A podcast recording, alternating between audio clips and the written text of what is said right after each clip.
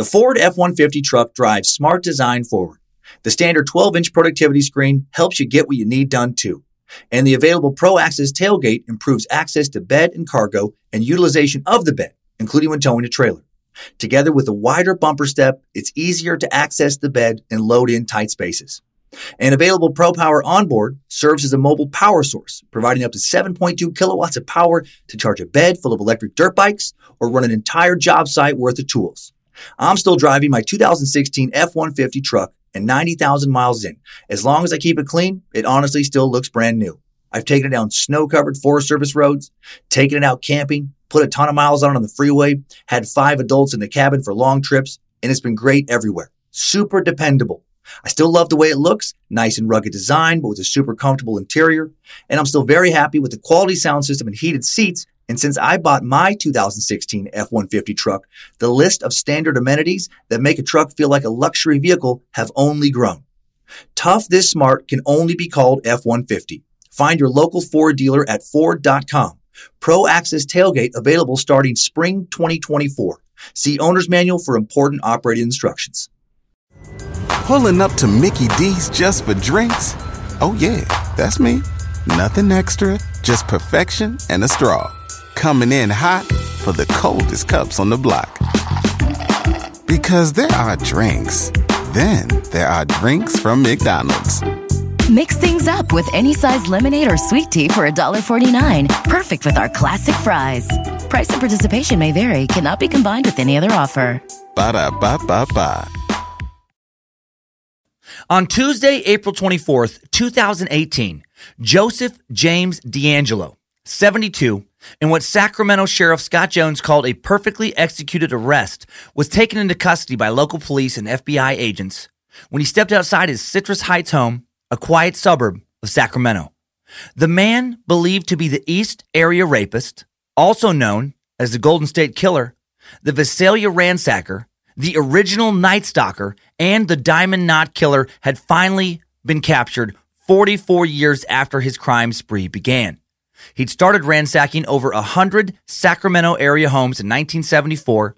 He'd progressed from burglary to rape by 1976, raping an estimated over 50 California women and girls. And he's believed to have killed for the first time in 1975, killing 12 men and women at least by 1986. And then, after 13 years of home invasion, rape, and murder, the Golden State Killer, outside of a few possible harassing phone calls to victims many years later, just seemingly vanished for over three decades. And then, less than two months ago, a 72 year old man living with his daughter and granddaughter, who'd recently retired after working for 27 years at a Save Mart supermarket distribution warehouse in Roseville, was arrested after DNA matched him to the crime scenes. And why did it take so many years to make that DNA match? Well, because Joseph was never on a short list of suspects. He was never on a long list of suspects. Police never came close to catching this sadistic piece of shit for decades. And then he was arrested thanks to some very innovative and fascinating detective work. Investigators uploaded DNA from one of the crimes to GEDmatch.com. Never heard of that website? Me either. GEDmatch.com is similar to Ancestry.com and 23andMe and sites like that, although much less widely known. Like with a service like 23andMe or Ancestry, you provide a saliva sample for DNA testing, and then the results are only given to you and only you. The results are private. Those companies don't share your data, don't share your DNA with anyone else, which limits the amount of family tree investigation you can do because your DNA is only matched against other DNA in that one company's particular genetic database. So recently, companies like GEDmatch.com have popped up so you can continue your search if you don't find what you're looking for. You can make those previously private Ancestry.com or, or 23andMe.com results public and possibly reach more relatives. It's like an open source search for your family tree. And what does that mean for, for law enforcement? Well, it means they can compare crime scene DNA against your DNA and anyone else's DNA that has been sent into those public sites and potentially find either the relative of a victim to assist them in body identification purposes, or they can run the DNA of whoever committed the crime through this public database in the hopes of either locating the suspect or the relative of a suspect, and then do some family tree detective work to find the actual suspect. Yeah, it just got that much harder to get away with murder. We're entering a new era of criminal investigation, and this new avenue for tracking down suspects led to the apprehension of Joseph James D'Angelo. One of his relatives happened to upload their ancestry.com results to gedmatch.com. That DNA proved to be a familial match to the Golden State Killer's DNA, and from there, detectives realized that one relative, Richard, was in the right place at the right time to have committed all those crimes. Right? Police then swabbed, I guess it'd be right places and right times, but you know what I'm saying. Police swabbed the driver's side handle of Joseph's car to collect a DNA sample from him, uh, according to arrest and search warrants released just this past Friday. This stuff is all just kind of coming in the news now. Authorities sent it in for testing, matched it to semen recovered at some of the Golden State Killer's crime scenes. And then they showed up at his home and surprised the cold blooded son of a bitch and brought him in. Amazing, right?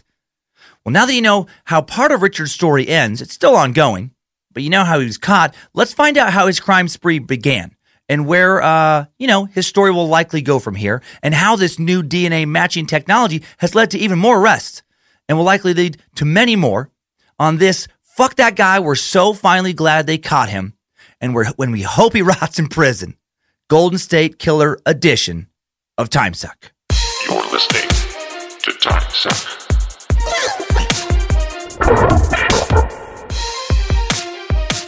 Happy Monday, time suckers.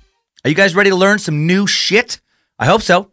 I love how even with a serial killer episode, we go after bonus peripheral knowledge, like how DNA investigative technology is taking a massive leap forward thanks to the new massive DNA databases out there, thanks to companies like Ancestry.com. Knowledge, man. Let's grab as much of it as we can in the next 90 minutes or so. Well, Cult of the Curious member or interesting person swinging on by to see what this is all about.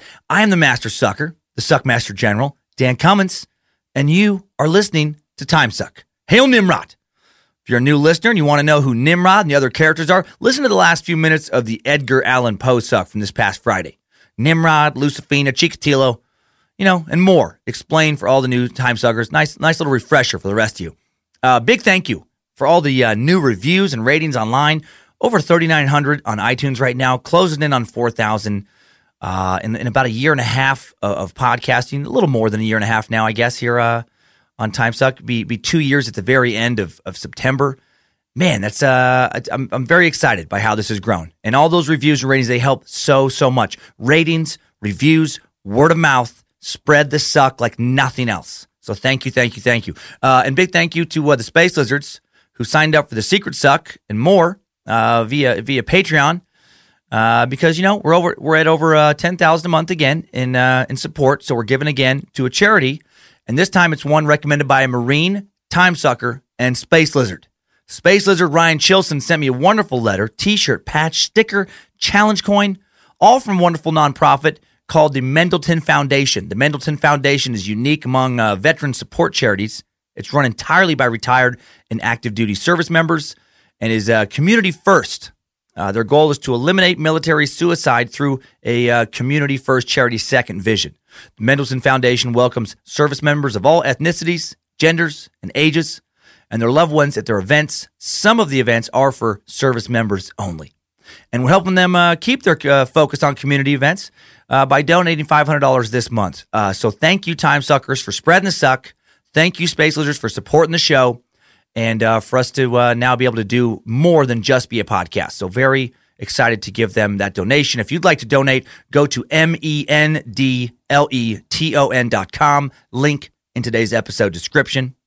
Another thank you oh to uh, Greg Cox. That's right, Space Lizard Greg Cox for his beautiful wood carving hanging in the Suck Dungeon. I'm looking at it right now, and it looks amazing, man. It looks really, really good.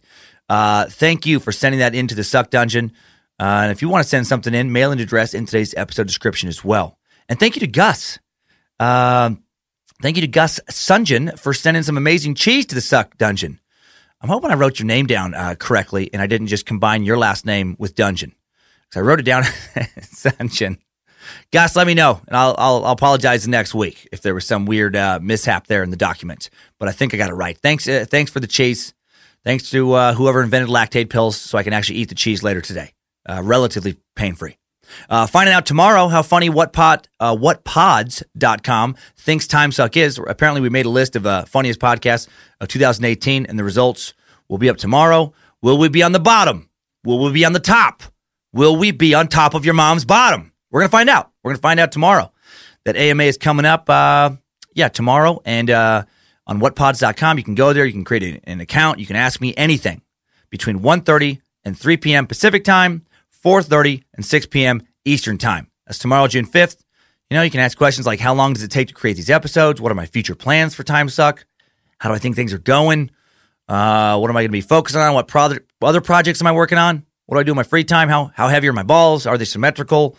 Uh, what are my favorite episodes? How big are my wife Lindsay's balls? Anything, anything's up for grabs. Link for that in the episode description. Uh, thanks to all the Phoenix Time suckers who came out. Man, thank you for the Samurai book, Ted Samuels. Very nice. Sorry I couldn't hang for drinks. Gareth Reynolds from the Dollop Podcast was a fantastic human being, a very funny man. Glad I got to work with him.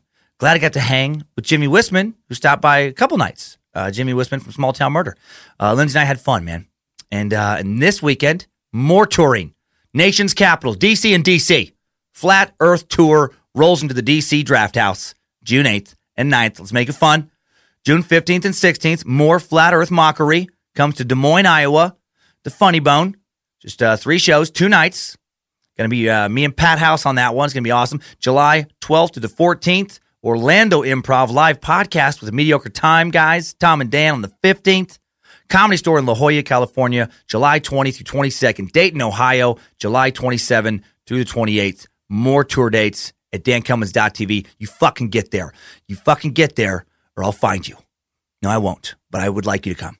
And now let's uh, let's head back to the unfortunately long life and uh, horrible, disgusting times of the very recently apprehended, probably Golden State Killer.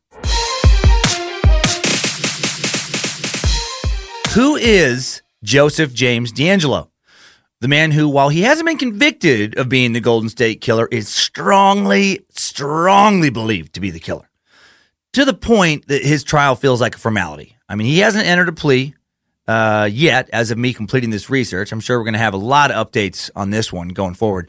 But but you don't charge somebody with uh, 12 murders after all these years, and, and I'm sure a variety of new charges are on the way, uh, unless you have a pretty good idea he's the guy. So maybe not the guy technically innocent until proven guilty, but a lot of evidence, a lot of evidence pointing his way, uh, like direct DNA matching to a lot of crimes kind of evidence. Uh, so operating on the premise that he is the guy. Let's assume that. What do we uh, what do we know about this son of a bitch? Not a lot, unfortunately, but I'm going to share what we do know. We know he's 72 years old now, which places his age at roughly 28 when the home ransackings began back in Visalia. Uh, roughly 30 when the rapes began in east, uh, you know, the suburbs of Sacramento, and roughly 40 when the murders and rapes ended. So uh, we know where he was caught, uh, Citrus Heights. That's where four of his attacks took place over the years. Um, we know that in 1979, he was charged with shoplifting a can of dog repellent and a hammer from a suburban Sacramento pay and save. That's a terrifying purchase, by the way, or, or theft, I guess, in this case. When you're just, when you're swinging by to pick up a, a hammer and dog repellent, that there's just nothing good about that combination. What the fuck are you doing with a hammer and dog repellent? I'm guessing uh, you're you know you're tired of some dogs and you're going to get to repelling them and hammering them which sounds uh, horrific. And, uh, and that shoplifting charge cost him his job as a police officer in Auburn, California. We know he worked as a police officer in Exeter and in Auburn between 1973 and 1979. We also know, just found out this, that in 1978, Michael motherfucking McDonald sang lead vocals on the Doobie Brothers number one Billboard pop singles chart hit, What a Fool Believes. What a Fool Believes he sees, wise as the power, do, do, do, no reason away. What seems to be. I can't. I can't go any higher. I can't go any higher. I think I started the wrong octave, but you you get what I'm doing. I should have started an octave lower. Uh, Michael McDonald can sing at nine different octaves. I don't even think that's possible for a human being, but I'm going to throw out nine. Man, it feels uh, good to McDonald, you sons of bitches. I felt right, felt necessary, but it has nothing to do with uh, today's tale. Uh, Joseph worked in Exeter, California from 1973 to 1976. And in 1976, he, uh, he joined the Auburn Police Force. Auburn is a little former gold rush town of about 13,000 people on the outskirts of Sacramento in the suburbs where many of the uh, Golden State Killer rapes and murders occurred in the mid and late 1970s. The vast majority of the crimes would take place in Sacramento County. Uh, Exeter, smaller, former railroad stop town of about 10,000 people in the San Joaquin Valley, under 30 miles from Sequoia National Park and 240 miles south of Sacramento, 210 miles north of Los Angeles. Big agricultural area. Uh, it's also the home of Svenhard Bakery's only distribution plant. We have a little Svenhard Bakery place in uh, Spokane, not far from Coeur d'Alene. Uh, so many pastries getting kicked out nationwide from Exeter's largest employer. So many breakfast claws, raisin snails, cheese curls, berry horns, orange crinkles, cream puffs, huckleberry blintzes, cream snatches, dingle drips, maple rooms, powder weasels, other shit I can't enjoy because it sends my blood sugar into an angry, dizzy spiral of madness. Uh, everything I made up uh, was made up after Barry Horn, by the way. Uh, Raisin Snail, though, is, is apparently a real thing. They all sounded made up to me when I was reading about them, so why not throw in some other ones? You can't buy a powder weasel that I know of, or maple rune, or dingle drip. Uh, yeah, Raisin Snail, apparently, though, is real. Never, never heard of that one. If I swing through Exeter, I'll give it a shot. Exeter is only 15 minutes from Visalia, a huge agricultural hub from for uh, Tulare County, home of over 130,000 people, where the Visalia ransacker, the home invader linked to the East Area rapist, who was then linked to the Golden State Killer, all those monikers belonging to the uh, criminal who uh, the press also dubbed the original Night Stalker because he snuck into people's homes and terrorized California's families prior to Richard the Night Stalker Ramirez doing, uh, you know, very similar things. Well, the Visalia ransacker ransacked the shit out of over 100 homes. And, uh, and during the ransackings, one guy, Claude Snelling, was killed. So Joseph James D'Angelo, JJD, was in the right places at the right times, in addition to having the exact right DNA, makes him look pretty guilty. What else do we know? According to the Sacramento Bee, D'Angelo was born in New York State, graduated from a high school east of Sacramento, enlisted in the Navy, fought in Vietnam, working as a damage control man aboard a warship, the USS Canberra. And uh, he returned and got a bachelor's degree in criminal justice from somewhere. Information truly is just coming in about this dude. Uh, a man who worked with him for years at the grocery distribution center told the Bee that D'Angelo was, quote, a regular Joe, uh, except that he never smiled. Uh, yeah, he, he, he looks, and, and based on neighbor reports, seemed like a very, very angry dude, which also fits with the MO of his crimes. His crimes were just fucking rage based. Uh, Kevin uh, Tapia, who said he lived near DeAngelo for 20 years, said neighbors could often hear DeAngelo yelling in his home. Uh, in recent years, he said DeAngelo had become a recluse, sometimes yelling at neighbors for minor annoyances, like mowing the grass too early in the morning. He's not like an overly creepy person, he said, but he definitely, you know, kept to himself and was kind of different. There was definitely some concern. Uh, neighbors also said that he was meticulous. He mowed his lawn to exacting detail. God, this guy would have fucking hated me. I would have been, if I would have lived next door to him, uh, he didn't murder anybody supposedly for the last, you know, like three decades. I think he would have made an exception. I think he would have at least tried to murder me based on my uh, careless lawn maintenance, uh, you know, and just uh, d- disregard for what neighbors care think about it. I don't just let it grow wild, but you know, the, the suck comes before the lawn, and uh, that probably doesn't make my neighbors happy. But anyway, he was prone to outbursts, yelling curse words. He liked uh, the F word a lot. One neighbor told the Associated Press. That part about him, I don't mind, man. The, the killing and raping, terrible neighbor qualities. The ransacking, terrible neighbor quality. The cursing, uh, the lots of cursing, the anger, kind of entertaining. Kind of entertaining. Um, we do know also that prior to the DNA match, Joseph was, uh, excuse me, never a suspect for the crimes. He was reportedly completely shocked and surprised when he was arrested. Uh, we know no one ever seemed to suspect him, including coworkers who worked with him for years in Roseville. None of his actions in the workplace would have led us to suspect any connections uh, to crimes being attributed to him, a Save Mart spokesman told the Sacramento Bee. Those interviewed from his police days, including the man who fired him from the force for shoplifting, described him again as a regular Joe. Uh, last thing I was able to find out about him of note uh, as of this recording is that back in 1973, uh, just before his crimes began, uh, this is very interesting, he had recently been permanently denied to qualify medically for Siamese twin separation surgery. Yes, for the entirety of his crime spree, Joseph was not technically alone. His Siamese twin, Jeff Jason D'Angelo, was and is connected to Joseph at the waist. They share the same lower body. So detectives are now trying to determine if Jeff should also be charged with at least some of the rapes. And that is fucking crazy talk. That is fucking lunacy. I made that up. Uh, clearly, I made that up. Can you imagine, though? Can you imagine? I was thinking about that. I, popped in my brain because somehow some Siamese twin thing popped up like, uh, it was one of those clickbait things underneath an article when I was researching. It's a picture of Siamese twins. So I was like, oh yeah, I, I forgot about that. Like, like what if, like you, you were attached to somebody who just wanted to do a bunch of mayhem? You know, like what if, like your, what if your Siamese twin wanted to kill and rape, but you didn't? What if they were able to overpower your mental control over your shared body, and you're just along for the fucking naughty ride? Reminds me of a Stephen King book called The Dark Half. It's insane. So uh, I don't know if that ever happens. You can be sure we'll suck on it. Uh, now we also know that uh, no, we also know that Joseph was engaged to one woman and married to another in 1973. That's what I was driving at. Shortly before the crimes began, which also is suspicious to me.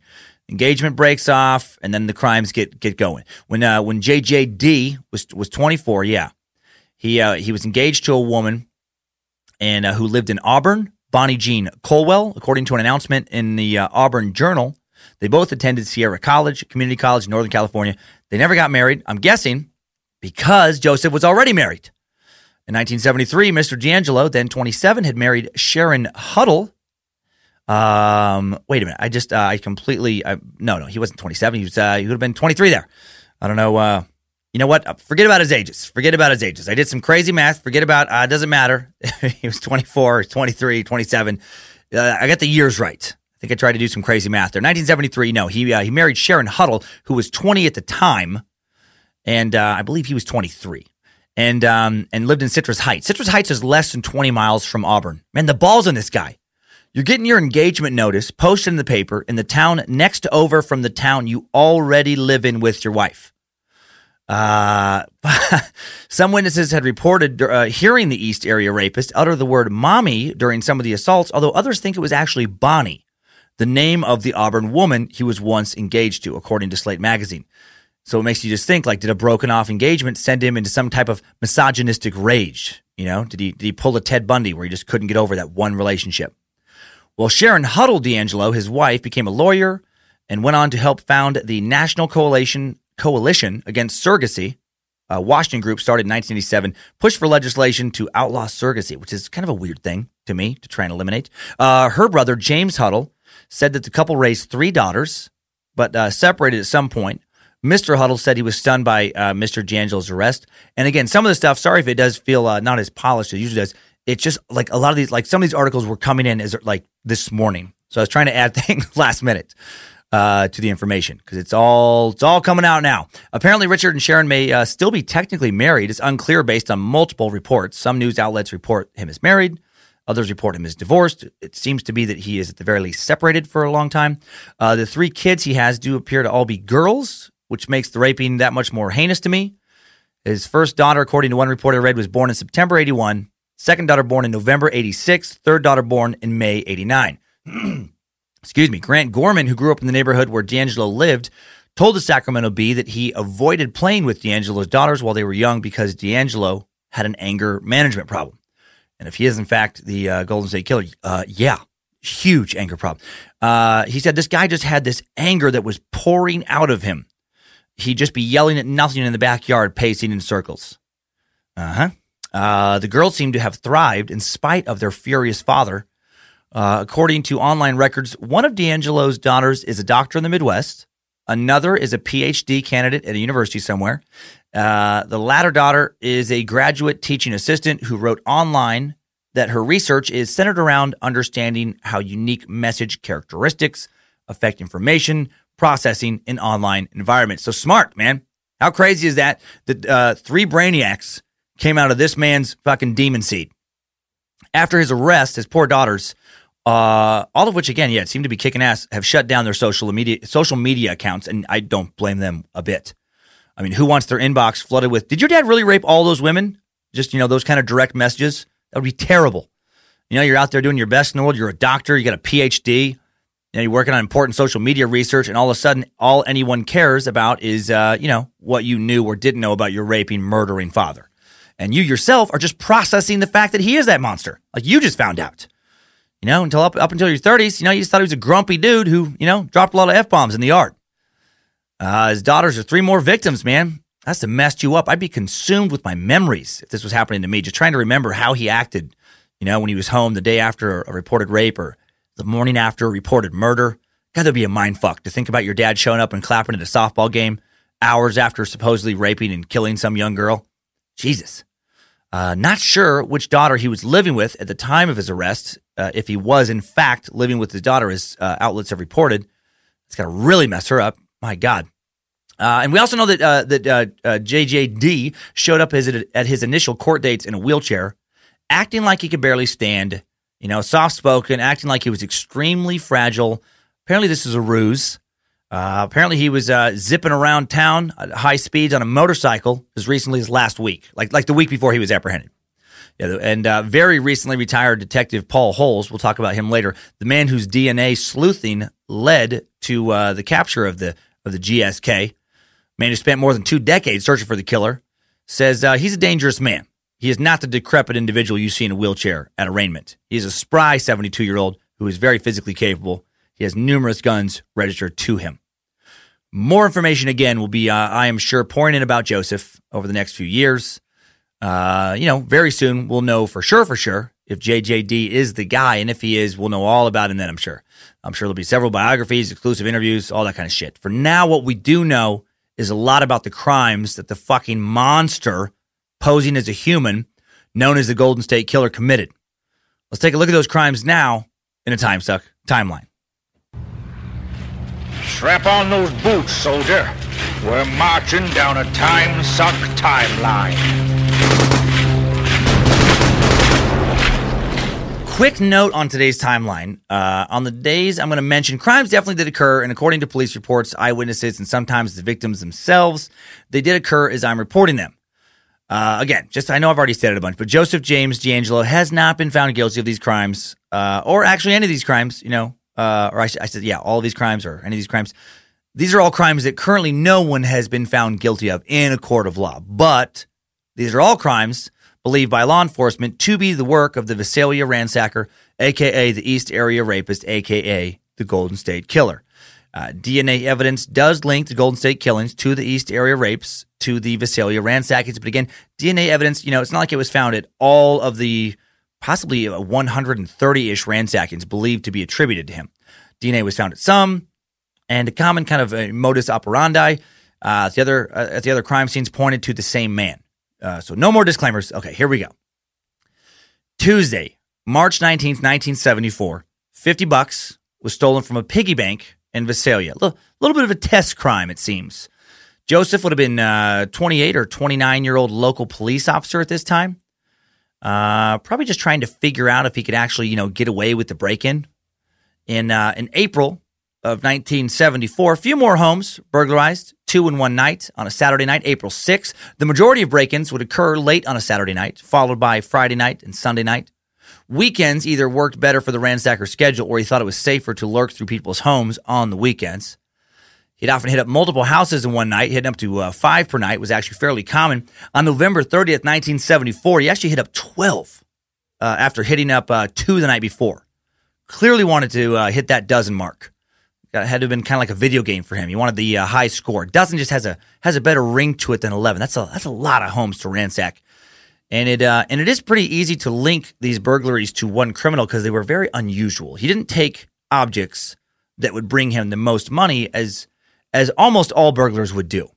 Like uh, like a Richard Ramirez, the Night Stalker, you know, he used to take stuff like cash, jewelry, whatever he thought would bring him the most money. You know, like uh, modern electronics for the time. You know, stuff that he could fence to get cash to go buy some coke with.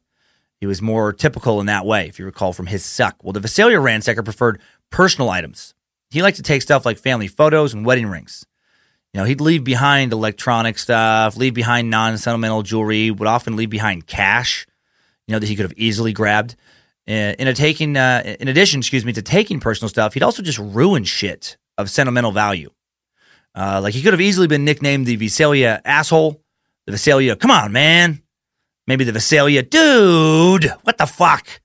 Because he'd do stuff like cut up family photos, smash the frames, pour orange juice or whatever else was in the fridge all over people's closets just to try and ruin their clothes. You just trash the house indiscriminately, walking around breaking shit. Uh, you take underwear out of drawers, spread it all over the house, especially women's underwear. Most of the pictures he messed up were pictures of women as well. Uh, there was always a focus on uh, on, on the women's items. He also uh, take and use whatever lubricant was laying around the house, especially apparently Vaseline intensive hand care lotion. Uh, no semen was found at the ransacking crimes, so he was uh, he was a sneaky jerk. Uh, other commonalities from the various crime scenes included attempting to pry open multiple points of entry, particularly windows, uh, leaving multiple points of escape open, especially windows, as well as house, garage, and garden doors, moving window screens that he'd removed onto beds or, on, or into bedrooms, placing warning items such as dishes or bottles against doors and on door handles so he could he could hear if someone was coming in after him, and wearing gloves uh, was another thing, given the uh, absence of fingerprint evidence from these crimes. Scaling fences and moving uh, through uh, kind of off the road paths such as parks, walkways, ditches, and trails those were all part of uh, his MO. On September 11th, 1975, the home invasions took a dark turn. Roughly 18 months into the crime spree, the ransacker broke into the home of 45 year old Claude Snelling at 532 Whitney Lane, now South Whitney Street. And Visalia Snelling was a journalism professor at the College of the Sequoias. He previously chased a prowler discovered under his daughter's window uh, around 10 p.m. on February 5th, 1975. His daughter, Beth Snelling, was a 16 year old cheerleader at Mount Whitney High School. So uh, this, this, this may have been the second time that the ransacker had lurked around his home. Well, this night, Claude is awakened a little after 2 a.m. by some strange noises. He gets out of bed, leaves his bedroom, shouts into the darkness, you know, at the, uh, whoever's, you know, broken into his house, runs through an open back door, confronts a ski mask intruder in his carport, attempting to kidnap his daughter, who'd been subdued with threats of being stabbed or shot. Snelling is then shot twice, staggers back into the house to his wife, later dies on the way to the hospital. After the shooting, the assailant hits Beth with his gun, like pistol whips her, kicks her, and then flees the scene, leaving behind a stolen bicycle at 615 Redwood Street. Well, Beth recently spoke about her father for the first time publicly since 1975. Uh, she remembers spending hours hiking together with him in the mountains, traveling home together at the end of the day, her, her on a bike, him on foot. He was an ideal father and a great man, she said. He loved me and my brothers and my mom very much. According to a 1975 local paper article, more than 500 mourners attended Snelling's funeral. It was one of the largest in the history of Miller's Chapel, owner Paul Miller said. Uh, the Visalia Police Department committed more resources to apprehending the ransacker after this murder, and a $4,000 reward was posted. Nighttime stakeouts were set up near houses that had previously been prowled, but the ransackings continued. Uh, to date, no DNA evidence ties DeAngelo to Snelling's murder, and authorities have not included his death into the official count of 12 murders he's currently charged with. However, authorities and his daughter, daughter Beth uh, do firmly believe he is the guy. And then, less than a year after this attack, uh, the rapes began. June 18th, 1976, 5 a.m., 23 year old woman in Rancho Cordova, a Sacramento suburb about 15 miles east of downtown, makes a 911 call. She speaks into the receiver as best she uh, could from where she lied on the floor, her hands still tied behind her back, so tightly she'd lost circulation. She reports a home invasion and a rape. A man wearing a mask had attacked her. The mask was white and made of a coarse, knit like material with eye holes and a seam down the middle, but it fit very tight against his face. It was an odd mask, she said. He was about five nine, moderately muscular, wearing a navy blue short sleeve t shirt and gray canvas gloves. Uh, he was holding a knife and he wasn't wearing pants when she saw him. And this is a detail from her testimony already had a boner when she first saw him. What in the fuck? Man, that would be the absolute worst. Like, like when you see a masked man coming at you with the weapon in your home in the middle of the night, you know nothing good is coming. Like he's definitely going to take some of your shit. Maybe going to break some of your stuff, probably going to rough you up, and and you may get raped and or murdered. Like you have to know that. But when he comes in with a boner, walks in with the boner, no pants, you got to know for sure you're getting raped. All the other stuff may also happen, but he for sure is going to do something horrible with that boner. Uh, I'm pretty sure only rapists walk into a stranger's home with no pants, a knife, and a boner.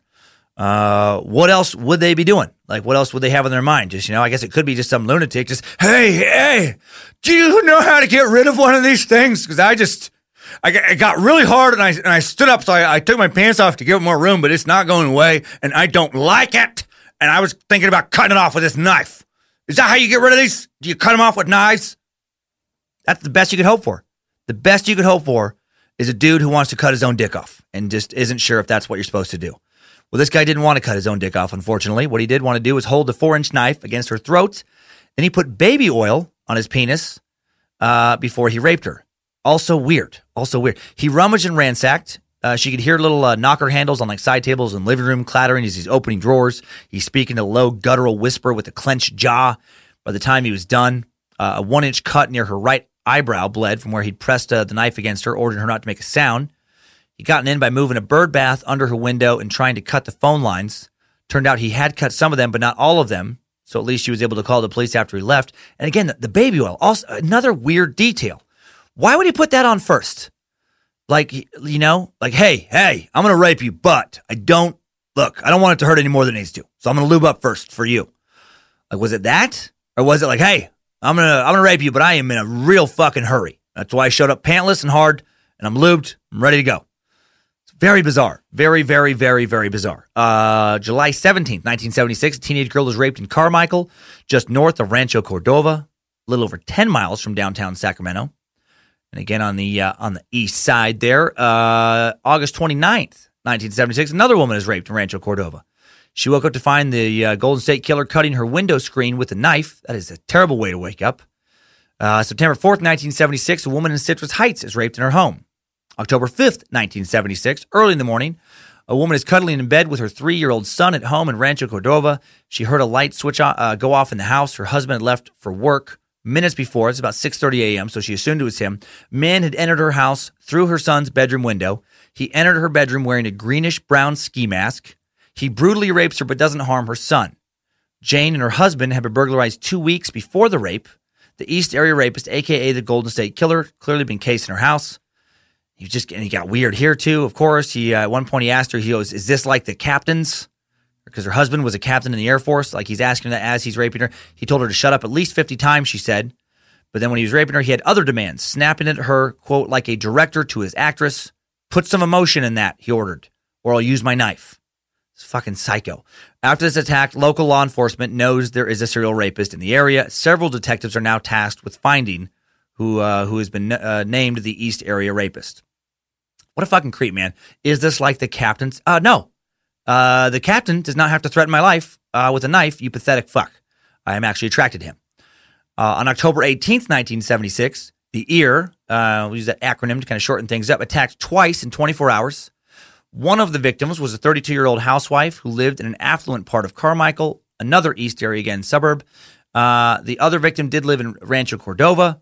After these two attacks, law enforcement publicly announces their hunt for the East Area rapist to the press, offers the first reward for information, leading to his arrest of $2,500. On November 10th, 1976, same day, the Sacramento Bee runs a follow up story that says East Area Rapist, Fear Grips Serene Neighborhoods. A man in a leather hood enters the window of a house in Citrus Heights, sneaks up on a 16 year old girl watching TV alone in the den, points a knife at her, and issues a chilling warning Make one move and you'll be silent forever, and I'll be gone in the dark. Ear then takes her outside the house, leads her down an embankment to a cement drainage ditch about 20 feet wide, about 10 feet deep. They walk about a uh, half mile west to an old willow tree. The man in the mask then asks her, Don't you go to American River College? And when she answers no, he presses his knife against her throat, asks again. She again says no, and then he, and then he leaves and he lets her go. The girl later told detectives she resembled a neighbor who had gone to American River College, a local community college. Uh, she describes this guy as, as wearing black square toed shoes, small flashlight, small enough that it disappeared into his left hand, uh, military fatigue pants, a leather hood that extended beneath the ears shirt, had slits for the eyes and the mouth, kind of hood that like an arc welder would use that they wear under one of their helmets. And again, how odd is this guy? She wasn't the girl he had been fixated on, so he lets her go. So clearly, you know, his, his rapes were part of some very specific fantasy. Uh, it doesn't seem to be random if he's doing stuff like that at all. Uh, on December 18th, 1976, a teenage girl was raped in Fair Oaks, another East Area suburb. J- uh, January 18th, 1977, a housewife is raped in Sacramento while her husband is away, and their 1970 Chevy Malibu is stolen. Uh, January 24th, 1977, the headline of the Sacramento Bee reads Rapist Strikes Again, 14th time in f- 15 months after a woman's rape near Madison Avenue and Sunrise Boulevard in Citrus Heights, a suburb about 15 miles northeast of downtown Sacramento. The 25 year old woman was bound with a rope and threatened with an ice pick. On February 2nd, 1977, a 30 year old woman in Carmichael uh, lied bound, blindfolded, and gagged on her bed. After listening for a long time and hearing nothing, she worked the gag out of her mouth and called out for her seven year old daughter, whom she sensed was still in the, was in the room. Are you okay? She asked. Her daughter shushed her, saying, Mama, be quiet. Somebody then pushed down on the woman's bed abruptly and let go as if to tell her he was still there. This is the kind of shit he did all the time to further terrorize his victims. He'd let them believe he had left their house.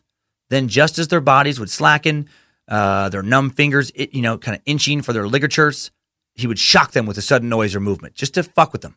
Add a little extra psychological damage after already raping them. He is just a fucking complete sadist.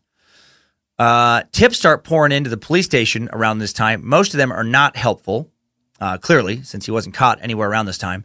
Some of the tips were insane. I'm always amazed at what people will send into the police. Uh, like when I read about police tips, just just the fucking weirdest stuff. Like like the weirdest one that came in that I found regarding this is a woman called called into the police about an employee at a local uh, grocery store, and the man's penis, she said knowingly, so apparently they were intimate, uh, was quote very rough, like it's been used to death. That's what she said. His penis is very rough, like it's been used to death. Holy shit! Why are you banging some dude with a very rough penis? That that sounds that sounds that sounds more like he just doesn't know how to use lube, or he has some kind of skin condition as as opposed to overuse. Like uh, I went through some phases when I was younger when I easily jerked off five plus times a day, like easy. And my dick, while exhausted, while it was extremely sensitive after some of those marathon beatings, uh, it was never rough. It was certainly never very rough. If if you have a very rough dick, you need you need to see a doctor. Uh, or you might want to try a new product from one of today's sponsors. Today's Time Suck is brought to you by Mama Ridgeway's Clean Ween. Clean Ween is special soap. It's a special soap bar designed with the pristine penis in mind. It has a hole in the middle that allows you to literally fuck your ween clean. That's what we're going to say in the infomercial. Fuck your ween clean. Tiny invisible cleanliness crystals within Clean Ween break down and remove dirt, cold sores, syphilis, chancres, anal warts, carpenter ants, barnacles, and more as you push your penis back and forth, limp or hard, through the soap hole, squeezing and cleaning your ween, just like Mama Ridgeway wants. Order now and get a free bottle of Rough Begun Dick Lotion for the man with a handful of calluses and a very loose grip. No one likes a very rough dick, so put the silky smooth back in your schlong. Head to Mama Ridgeway's Clean Ween. Doc, get the hell out of here. That was not today's sponsor or real product. It's a short break from the darkness and horror that is the Golden State Killers timeline. And uh, I gotta say, you know, some people don't like it, but sometimes I make myself, you know, laugh. Uh, I definitely cracked myself up with barnacles. I don't know why. Why would you have a barnacle on your dick? I don't know. I, it's very funny to me. Okay. February 7th, 1977, another rape occurs in Citrus Heights. Uh, on February 16th, another murder almost occurs at 10:30 p.m.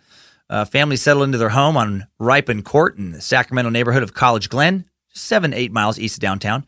Suddenly, they hear a crash that came from the backyard. It was the family's electric smoker. They saw a figure uh, running through their backyard after the smoker fell down. Son impulsively took off after this figure. His father grabbed a flashlight, followed him through the side door. The dad found himself trailing behind as he watched his son chase a blonde haired man. As the father reached the crest of the fence, uh, a loud pop sounded. His son fell backward onto the lawn. I've been shot, he cried out as his father attended to him. Another shot followed, the shooter missing both men. A short time later, an ambulance arrived and rushed the son to the hospital. The bullet entered his stomach, left multiple holes in his intestines, bladder, and rectum, and at least he lived. After surgery, he described the prowler as a white male between 25 and 30 years old, 5'9 to 5'10, with heavy legs and sandy blonde neck length hair, wearing a watch cap, a windbreaker, Levi's cords, and tennis shoes. Now, I'm not going to say that an electric smoker was the reason the son ended up getting shot, but had the family been using a sturdy, solidly crafted Weber grill, there's a good chance no one gets shot. Which brings me to today's first real sponsor. Timesuck is brought to you today by AmeriGas. America and gas finally combined in, into one all American, all gaseous company. Get your grill on with AmeriGas propane exchange this summer and do it on a new free Weber grill you've won thanks to Timesuck. That's right. Register to win it at mytimesuckgrill.com. That's M Y T I M E S U C K G R I L L dot com. Enter your name, email address. That's it. Contest runs through the 4th of July. So you have no excuse not to try and win a brand new Weber Spirit 2 E210 two burner propane gas grill. $400 grill for free. And uh, and did you know that Weber grills are made in America? They are American made. American eaten burgers, hot dogs. And if you must, American veggie patties can also be grilled and shoved into your gullet thanks to this product. You can pick up your AmeriGas propane tanks at your local Home Depot, Dollar General, many other stores nationwide. The winner will be announced at Friday, July 6th. Again, exchange your propane tanks at Home Depots, Dollar Generals, 7 Elevens, many more stores. Enter to win a new Weber grill by going to mytimesuckgrill.com. Okay, and now back again to the opposite of barbecue fun times. Uh, the following month, on March 8th, Another rape occurs near Robertson and Whitney Avenues in Sacramento. The ear forced open a sliding glass window, blindfolded and gagged his victim. Also on March 8, 1977, the Sacramento Bee ran the headline Rape May Be Linked in Series. Uh, the article included the information the East Area rapist has never attacked while there was a man in the house, although occasionally there may have been children. And if there was ever a question about whether the, the East Area rapist was reading his press, that was put to rest after this article was published because his next victim, while while his, you know like the very next one was a teenage girl. After that, he targeted heterosexual couples almost exclusively, eleven in a row, and uh, you know from that point forward, couples would remain the main focus of his attacks. On March 18th, uh, 1977, 16-year-old high school student is raped in Rancho Cordova after she returns home to pick up some clothes before spending the night with girlfriends. She was just coming home from her part-time job at Kentucky Fried Chicken just dropped off uh, her takeout bag on the counter, picked up the phone to call her friend when a man wearing a green ski mask with the center cut came into the room with a hatchet raised above his head. Also on March 18th, Sheriff's Department receives three phone calls between 4:15 and 5 p.m. I'm the ear, a male said, laughing and then hung up. Second call was a repeat of the first, and the third, I'm the East Area rapist. I have my next victim stalked, and you guys can't catch me. Excuse me. Less than two weeks later, there is another rape near Madison and Main Avenues in Orangevale. This time he attacks his first couple. The ear introduces a new technique that he would continue to use for the rest of his rapes. The first couple he targeted uh, awoke to a bright, square lens flashlight shining uh, directly into their eyes. He signals to the woman, ordering her to tie up her boyfriend. When the male is bound, the ear places a cup and saucer on his back and says, I hear the cup rattle or bed springs make any noise, I'll shoot everybody in the house. To the woman, he remarks, I was in the army and I fucked a lot while I was there. Uh, okay. Uh, this new, so clearly he's very inadequate about his uh, sexual performances and just uh, doesn't have very, very, very high confidence in his sexual abilities. Uh, this new technique caused many to speculate that he was in fact military trained, though, as he was skilled at moving quietly, laying in wait. And the dishes trick, I guess, is a known jungle warfare tactic. Uh, the sheriff's department brought in an army colonel trained in special forces techniques to help them understand the ear's tactics. The major point in training is that of patience, the colonel told them. The specially trained person can and will sit in one position for hours if necessary and will not move. Also, the ear's sensitivity to noise. He often turned off air conditioning and heating units to hear better, uh, was a skill honed in special forces personnel. My God, man, can you imagine trying to balance a cup and saucer on your back as you listen to your wife or girlfriend be raped? If Joseph did it, I, I, I hope he gets shanked in the fucking neck in prison that old piece of shit. I, I, I hope he gets shanked. You know what? Ideally, I hope he gets shanked in the neck with someone's dick. Ideally, his own dick. I hope someone cuts his dick off, then somehow is able to stab him in the neck with it. Just death by dick. That's what this monster deserves. Another rape occurs near Madison and uh, Manzanita Avenues in Sacramento on April 15th, 1977. He assaults a 19 year old woman in her home between 2.30 and 4 a.m. By the end of uh, April, his count is up to at least 17 victims. He's averaging two a month. He was always described as white in his late teens or 20s, about 5'9, with a medium athletic build, always in some sort of mask.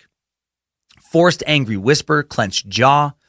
Uh, when he got upset, his voice rose to a higher pitch. And he's also consistently described as having a small penis. I, I love that. I love that that is a, a detail that, that was actually uh, ended up being leaked to the press. Maybe, maybe he was as mad about his little dick as uh, Chikatilo was about his limp dick. Just oh, look at look at the pathetic Golden State Killer with tiny American penis. Chikatilo would rather have limp shamecock of normal length and healthy girth for strong Russian man than have rock hard California pinky penis. Limp or hard, pinky penis, uh, please no pussy. Ah, man, what are the odds? We'd have uh, another weird dick killer to be talking about here on the suck. Uh, I like I like the higher pitch note about his voice as well. I wonder I wonder if that's tied to his little dick. Like I wonder if his voice would rise in pitch when one of his victims would notice how tiny his dick was. Just don't look at my dick. There's nothing wrong with it. It's a healthy penis. I'm a perfectly healthy penis. Don't look at my dick. Maybe it's the, the fucking crack guy. It's the crack lady all over you. Now it's now, now with the tiny dick. Uh, the Sacramento Sheriff's Office was so desperate to catch him uh, by this point. Don't look at my dick. It's healthy. The, they even worked briefly with the local psychic. this is this is when you know you're getting desperate to catch somebody. They choose to work with a psychic who, uh, Jesus, who said that if she ate, if she would eat raw hamburger and then chant, she could possibly get in touch with his biorhythm. Uh, surprise, surprise, it does not work at all. She does not get in touch with uh, anything to do with him. She probably does get in touch with some uh, E. coli, maybe some salmonella. Uh, I would have loved to have been in the briefing meeting while the detectives were working with this particular psychic. Uh, Detective Smith Jackson, any updates from the psychic? Uh, nothing, Sarge. Did she eat the raw meat? Uh, she did, sir. And still nothing. Uh, nothing happened as far as connecting to the rapist, sir. Uh, she did become violently ill. She threw up everywhere. That caused one of the rookies to throw up, which then caused some guy walking by to throw up, and then I threw up a tiny bit into my mouth. And then what happened, detective? I, I swallowed it, sir. Good work, Smith. You and Jackson are excellent detectives. Since we've seemed to hit a dead end with the meat psychic, I want you guys to go ahead and uh, get in touch with the crime mime. And if you can't uh, get any clues from the crime mime, I want you to contact the clue juggler. And uh, if that doesn't work, I want you to get a hold of the guy who claims he can generate new leads by holding his breath underwater for more than three minutes at a time. Oh, man. May 3rd, 1977, the ear strikes again with the rape in College Green Station neighborhood of Sacramento, about nine miles southeast of downtown. So strange to me. He has yet to travel west of downtown Sacramento for a single crime. Uh, the abrupt glare of a, of a flashlight wakes the woman and her husband, a man who was a major in the Air Force around 3 a.m. Uh, the ear acts like someone's training to appear tough, a bad actor who takes uh, gulping breaths in an attempt to seem angry and unhinged man, uh, not that like any of these crimes are better or worse than the others, but the the guy who's a major in the Air Force to be there when his wife is raped, I, I just would imagine that that's a very masculine dude, and that would you know be extra hard on his ego. Fuck. Uh, two days later, May 5th, another rape occurs near Madison and Main Avenues in Orangevale, that suburb 20 miles northeast of downtown Sacramento. Holds up a woman and her husband at gunpoint outside their home uh, then rapes her while her two children sleep before ransacking the house. He performs at one point a brutal rape followed by a break to eat Ritz crackers in the kitchen. Just a total and complete sociopath. No empathy for others at all. Just going to take a little little rape break to enjoy some Ritz crackers. Uh, on May 13th, a family in Citrus Heights hears somebody on the roof. Squad car, uh, cars arrive within minutes, and the roof creeper is gone. But then the next night, a block over, a young waitress and her husband, a restaurant manager, are the next victims. On May 14th, that's right, another rape occurs in Citrus Heights. He confronts a couple at gunpoint in their driveway before raping the woman from about 4 a.m. until 5:15 a.m. Jesus. At this point, Sacramento homeowners are concerned enough about this son of a bitch to start cutting down trees, uh, getting rid of shrubbery in their yards, so they don't have any. Uh, you know, this guy doesn't have any place for cover.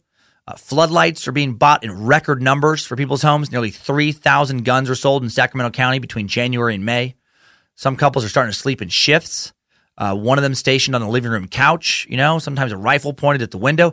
Man, I get it. I, I cannot imagine how paranoid I would be if I knew there was a serial rapist lurking around Coeur d'Alene, Idaho. Uh, I'd hope I'd sit in my living room for at least a couple hours every night with a loaded gun on my lap, just, you know, praying that he picks my house in that moment so I can rid the world of a fucking monster. How, how terrible just to stew in fear like that. It, it really is crazy when you think about the scope of the damage these people do. It's like, it's not just, just the victims they actually attack. It's like this guy's terrorizing an entire fucking city, you know, in addition to the committing the crimes themselves. On May 17th, 1977, uh, the day I was born, the one and only time I touched my mom's vagina that I know of back in Syringa Hospital in Grangeville, Idaho, uh, a town I was born in, only because Riggins is uh, far too small to support a hospital of its own. Another rape occurs, this time in Carmichael again. The East Area rapist told the victim he would kill someone if there was any press press coverage of the assault, but later told her husband he would kill if there wasn't any press coverage. He's completely insane. Uh, the first sketch of the subject, uh, suspect, excuse me, was released after this particular assault. Uh, the previous November, a man fitting the new description had packed town hall, uh, some t- kind of town hall meeting about the year, and actually had stood up and criticized the investigation. This possible connection contributed to the impression that the ear was brazen enough to actually attend events dedicated to his own capture. During the May 17th attack, uh, the person, uh, oh, excuse me, the ear told the woman he was attacking, those fuckers, those pigs, do you hear me? I've never killed before, but I'm going to kill now. I want you to tell those fuckers, those pigs, I'm going to go home to my apartment. I have bunches of televisions. I'm going to listen to the radio and watch television. And if I hear about this, I'm going to go out tomorrow night and kill two people. People are going to die. You tell those fucking pigs that I could have killed two people tonight. If I don't see that all over the papers and television, I'll kill two people tomorrow night. Crazy that at this time he is a police officer, solving crimes by day, doing this kind of shit at night, uh, using his knowledge of investigations clearly to help himself uh, not get caught. Well, he then devoured Cheez It crackers, half a cantaloupe, and, and took off. Well, the woman relayed those details to the investigators, who then relayed it to the local press. And the next day, the Sacramento Bee headline read East Area Rapist Attacks Number 23. Next victims die tonight. And they included the quote, a probable paranoid schizophrenic, and also added that he was likely a homosexual or in a homosexual panic because of inadequate physical endowment. Oh, that had to fucking rile him. You imagine now they're just mocking his little dick in the press? I mean, clearly the press, they're trying to goad him into going into just berserker mode. They just wanted to fuck up and get caught, you know? Uh, you know, based on, again, a witness testimony, they knew he had a little dick. That God, he must have been beyond furious. I, I do wonder how much having a tiny dick played into him becoming a, a rapist. Ugh. Uh, you know who doesn't care about how big your dick is? Uh, today's final sponsor. Time Suck is brought to you today by Leesa Mattresses, longtime supporter of the Suck Now. We love them. Driven by the mission to provide a better place to sleep for everybody, Leesa is an innovative direct consumer, direct to consumer online mattress brand that is also socially conscious. For every 10 mattresses Leesa sells, they donate one to a shelter through their 110 program. They also plant one tree for every mattress sold, donate 1% of each employee's time to volunteer for local causes. Not to mention, with the patented universal adaptive feel, Leesa designed for all types of sleepers and features three premium foam layers, including a 2 inch Avena foam top layer for cooling and breathability, a 2 inch memory foam middle layer for body contouring and pressure relief, and a 6 inch dense core support foam for durability and structure. I love sleep, and I love sleeping on my Leesa mattress. I wish I could somehow figure out how to recompress it, put it back into the, the box it magically arrived in, and then take it with me on the road. Hotel sleep, my back and my neck get all kinked stiff, you know, kind of fucked up. I'm definitely got a stiff neck today. Sleep on my Leesa, refreshed, refreshed and ready to research the next suck. So try a Leesa mattress in your own home for 100 nights risk free, available in the US, UK, Canada, and Germany online, free shipping. 100% American made mattress ships compressed in a box right to your door. Uh, you can try it at the Leesa Dream Gallery in Soho, New York City, or at Virginia Beach, uh, or at over 80 West Elm stores nationwide. And right now, if you act fast, take advantage of the extended Memorial Day, Memorial Day sale, excuse me, uh, you can get $160 off when you go to L-E-E-S-A dot com slash timesuck. If you're hearing this a few days later, uh, still, hey, still go. See if it's been further extended. If not, there's going to be uh, a deal you can take advantage of. So go to leesa.com slash timesuck. Okay. Back to my, uh, uh, you know, birthday, May 17th, uh, 1977. Well, two days after that, actually, May 19th, a local dentist publicly announces he's contributing uh, $10,000 to the current $15,000 reward for tips leading to the arrest of Ear. And with another businessman, he forms the grassroots EARS, East Area Rape, uh, Rapist Surveillance Patrol. Man, the whole community's getting involved trying to catch this guy. Less than 10 days later, May 28th, the couple in South Sacramento are fooling around at home and uh, half past midnight when the sliding glass door to the patio opens and a man in a red ski mask enters and says, Lay perfectly still or I will kill all of you. He says, I will kill you. I will kill her. I will kill your little boy. He then pushes her onto the living room floor where he'd already laid down towels in preparation for the rape that he uh, now begins. And he says, I have something for you to tell the fucking pigs. They got it mixed up the last time. I said I would kill two people. I'm not going to kill you. If this is on the TV or in the papers tomorrow, I'll kill two people. Are you listening? Do you hear me? I have TVs in my apartment and I'll be watching them. If this is on the news, I'll kill two people.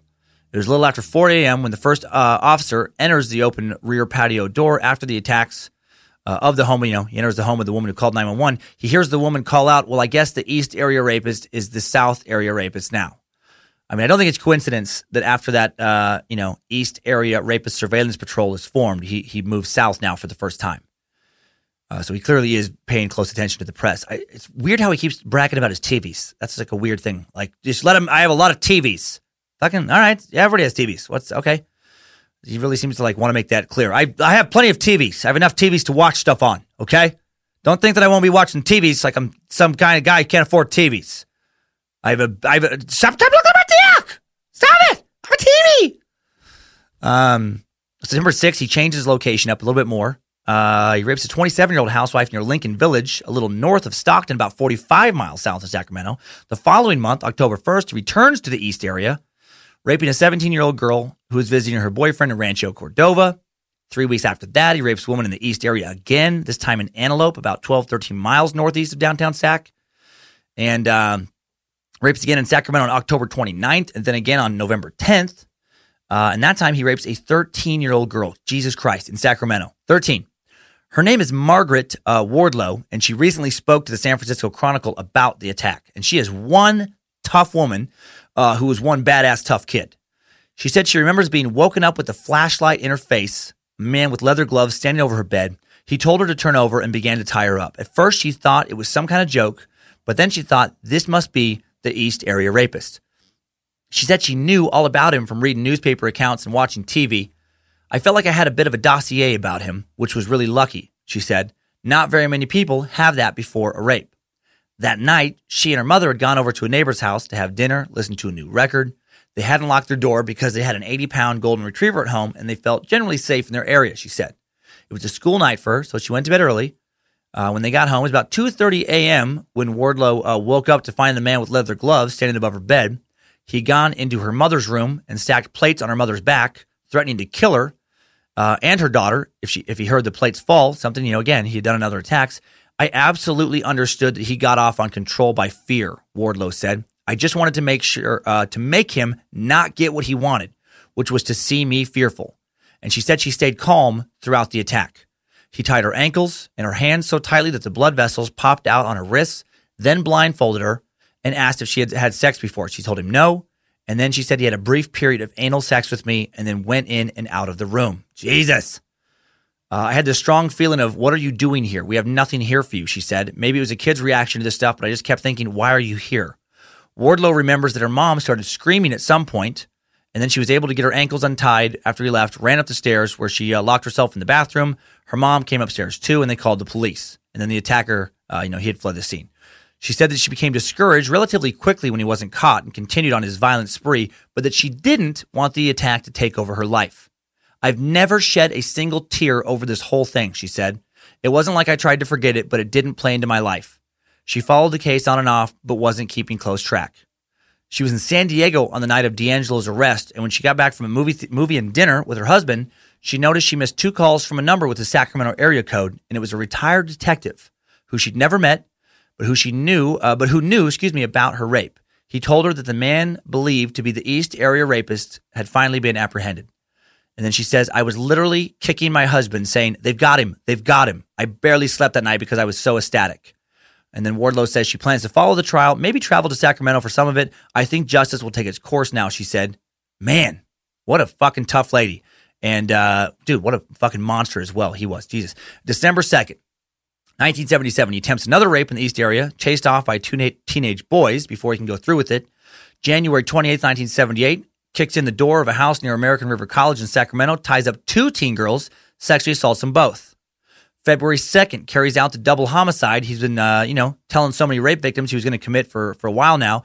And he murders Brian and Katie uh, McGorry, or uh, Maggiore. I can't, I whatever. Brian and Katie, no disrespect. You know, you guys know how he, uh, you know, names are tricky. Um, I think it's Maggiore. It's, it looks Italian. Rancho Cordova. They were walking their dog at about 9 p.m. when they encountered their killer. As the confrontation turned violent, Brian, an administrative specialist at what used to be uh, Mather Air Force Base east of Sacramento, and his wife tried to get away. Uh, detectives spe- speculated that the suspect, who shot the young couple in the backyard of a home as they fled, was attempting to protect his identity after they saw him.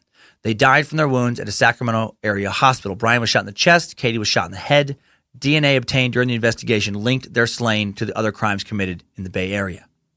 Less than two months later, on March 18th, he rapes again in Stockton, about 45 miles south of Sacramento, rapes again in South Sacramento on April 14th. June 5th, 1978, he rapes in Modesto. That's the furthest uh, south he had been up to this point, about 75 miles south of Sacramento. June 7th, 1978, he commits a rape at UC Davis, 16 miles west of downtown. First time he had ventured in that particular direction. This victim was 21 year old UC Davis student who lived in a multi story apartment building. He entered the second story apartment through the patio sliding glass door he was particularly violent with this victim, punching her several times in the face after she initially resisted. While raping her, he forcefully shoved her face into the floor. He left her with a broken nose and a concussion. January 23rd, rapes again in Modesto. Next night, the 24th, heads west once again to Davis, raping a 32 year old housewife whose husband was in bed with her. Both were bound. Also present was the couple's 10 year old son, whom the attacker locked in the bathroom. He rummaged through the house before returning to the female, moving her to the living room and raping her there. Prior to leaving the house, he also randomly stole 17 rolls of pennies. Little nod to his early ransacker days, maybe. July 6, 1978, rapes again in Davis, this time a 33 year old mother of two at knife point. Uh, after initially saying he just wanted money for gas. October 7th, he travels over 65 miles southwest to Concord, rapes again. This time he forces the woman to tie her husband up as she uh, lay face down in the bed. Again, does the dish uh, stacking thing. Uh, he raped her for hours, stole china from them before leaving. He strikes again in Concord uh, on the 13th, binding and gagging the victim's husband, an eight year old, before assaulting her. October 28th, he moves to the Bay Area for the first time, raping a woman in San Ramon, over 80 miles southwest of downtown Sacramento, about 30 miles east of San Francisco. This is the, at least the 40th woman he's attacked at this point. Because uh, again, there's always a possibility that, the other women uh, were attacked who just never reported it, right? Uh, at this point, nearly uh, a dozen victims had already reported that he had uh, cried during attacks. He had sobbed, they said. He stumbled and seemed lost at points. He whimpered in a high pitched voice, again, the high pitched voice, uh, like a child saying, I'm sorry, mom. Mommy, please help me. I don't want to do this, mommy. God, fucking, that makes it more terrifying. Mommy, I don't want to. Like that, ugh. It's even creepier. He reminds me of like the dude in Silence of the Lambs, Buffalo Bill, like, puts lotion in a basket. Just so fucking weirdly creepy. Uh, I do wonder if this son of a bitch will confess. I mean, I hope he does at least that right thing and just, you know, spills his motivation. You know, just uh, just so the people who are victimized can fucking at least know a little more what led to those crimes, I guess. On November 4th, he rapes in San Jose, south of San Francisco. December 2nd, he rapes there again. Uh, December 9th, rapes a woman in Danville, east of San Francisco. The police use a bloodhound this time to follow his scent, and they find a dropped ski mask. Uh, on uh, April 5th, there's a rape in Fremont. 27 year old woman is assaulted at knife point after being forced to stack dishes on her husband's back. June 2nd, 17 year old is raped in Walnut Creek, 25 miles east of San Francisco. She'd been a babysitter, and for over a month, she'd been uh, regularly receiving anonymous calls as she babysat. The girl sat regularly for two families. In early May, uh, a, um, a nightgown and a telephone directory went missing from her house. Even so, she, she still didn't feel like you know, like I guess that threatened for whatever reason. No anonymous calls came uh, for the babysitter Walnut Creek that Saturday night. There was no sense that a silent phone meant that an uh, alternate approach was being considered and planned. She was sitting at the kitchen table when she heard footsteps or a man's voice. She couldn't remember which came first, only uh, that he shot up suddenly as if spring loaded from the dark hallway. And it terrified her. He tied her wrists tightly with plastic cables. Uh, he ended up biting uh, her left nipple The detail from that crime. Uh, the same month, on June 25th, another 13 year old is raped. Mary Brewert is raped in a home less than 100 feet from the previous attack. Uh, man, she also spoke to the San Francisco Chronicle uh, after DeAngelo's capture. She said the night of the 25th, she was awakened by breathing and opened her eyes to find a masked man holding a knife against her throat. The ear had tied her hands and feet with white twine stuffed a bra in her mouth. He knew her sister was sleeping in the next room and her father was down the hall. He told her in a quote, evil, scratchy whisper that he would kill her and her family if she ever made a sound. Before raping Brewert, uh, or Burwart, excuse me, he asked if she had ever had sex again. Uh, that day, that girl was gone, she would say later. After that, I was never going to be the same. He was a life stealing, evil encroacher. He insinuated himself on my life and my family's life and my community's life and so many other lives. Her memory of the assault is still vivid and terrifying. Uh, said that the man in the mask ordered her to remain quiet when he left, so he waited. So she waited silently for 45 minutes, saying to herself over and over, mind over matter, before she broke the ties on her legs and ran to her father's room. The look on her father's face when she woke him up still haunts her. Uh, she said he jumped out of bed, went to the phone, called the police, not knowing whether there was a rapist or not still in the house. Uh, she tried to grab a kitchen knife, but her hands were still bound behind her. Get those things off her, her father screamed to her sister, who quickly cut off the ties and hugged her until police arrived. Investigators later told Burwart that the rapist had probably been watching her from a perch near the home, which had an open glass atrium and sat at the end of a long cul-de-sac. She said she's tried to forget the attack with the help from many family and friend uh, from friends and family members. She's had a, a, a good life. She uh, she became a cheerleader shortly after the attack. I just wanted to be a normal person and I wasn't going to let it stop me, but I felt I had a neon sign on my forehead, she said. It was a long time before I felt people couldn't see it anymore. Her father never got over what happened under his roof, she said. And uh, Armin Burwart died of a heart attack less than three years after the rape at only 49 years old. I was his little girl. I believe it killed him, she said, crying again. He died with a broken heart. Uh, Burwart eventually forged a successful career in retail sales. The arrest, she said, has lifted a tremendous weight off of her. If DeAngelo is convicted, she plans to cook popcorn and laugh heartily. He can sit and dwell on it until he dies, Burwart said. We're now at the spot in the road where our paths are meeting again. I like my side of the road. Fuck, I love, I love how tough these uh, these victims are, man. Uh, I don't even like to use the word victim, but I love how tough these people are who he happened to uh, encounter all those years ago. I, I, and I, I love the laugh detail. Hopefully, if he is found guilty, man, I truly hope his 72 year old 72 year old ass, excuse me, gets raped in prison uh, by somebody with a much bigger dick than what he has. Poetic justice, right?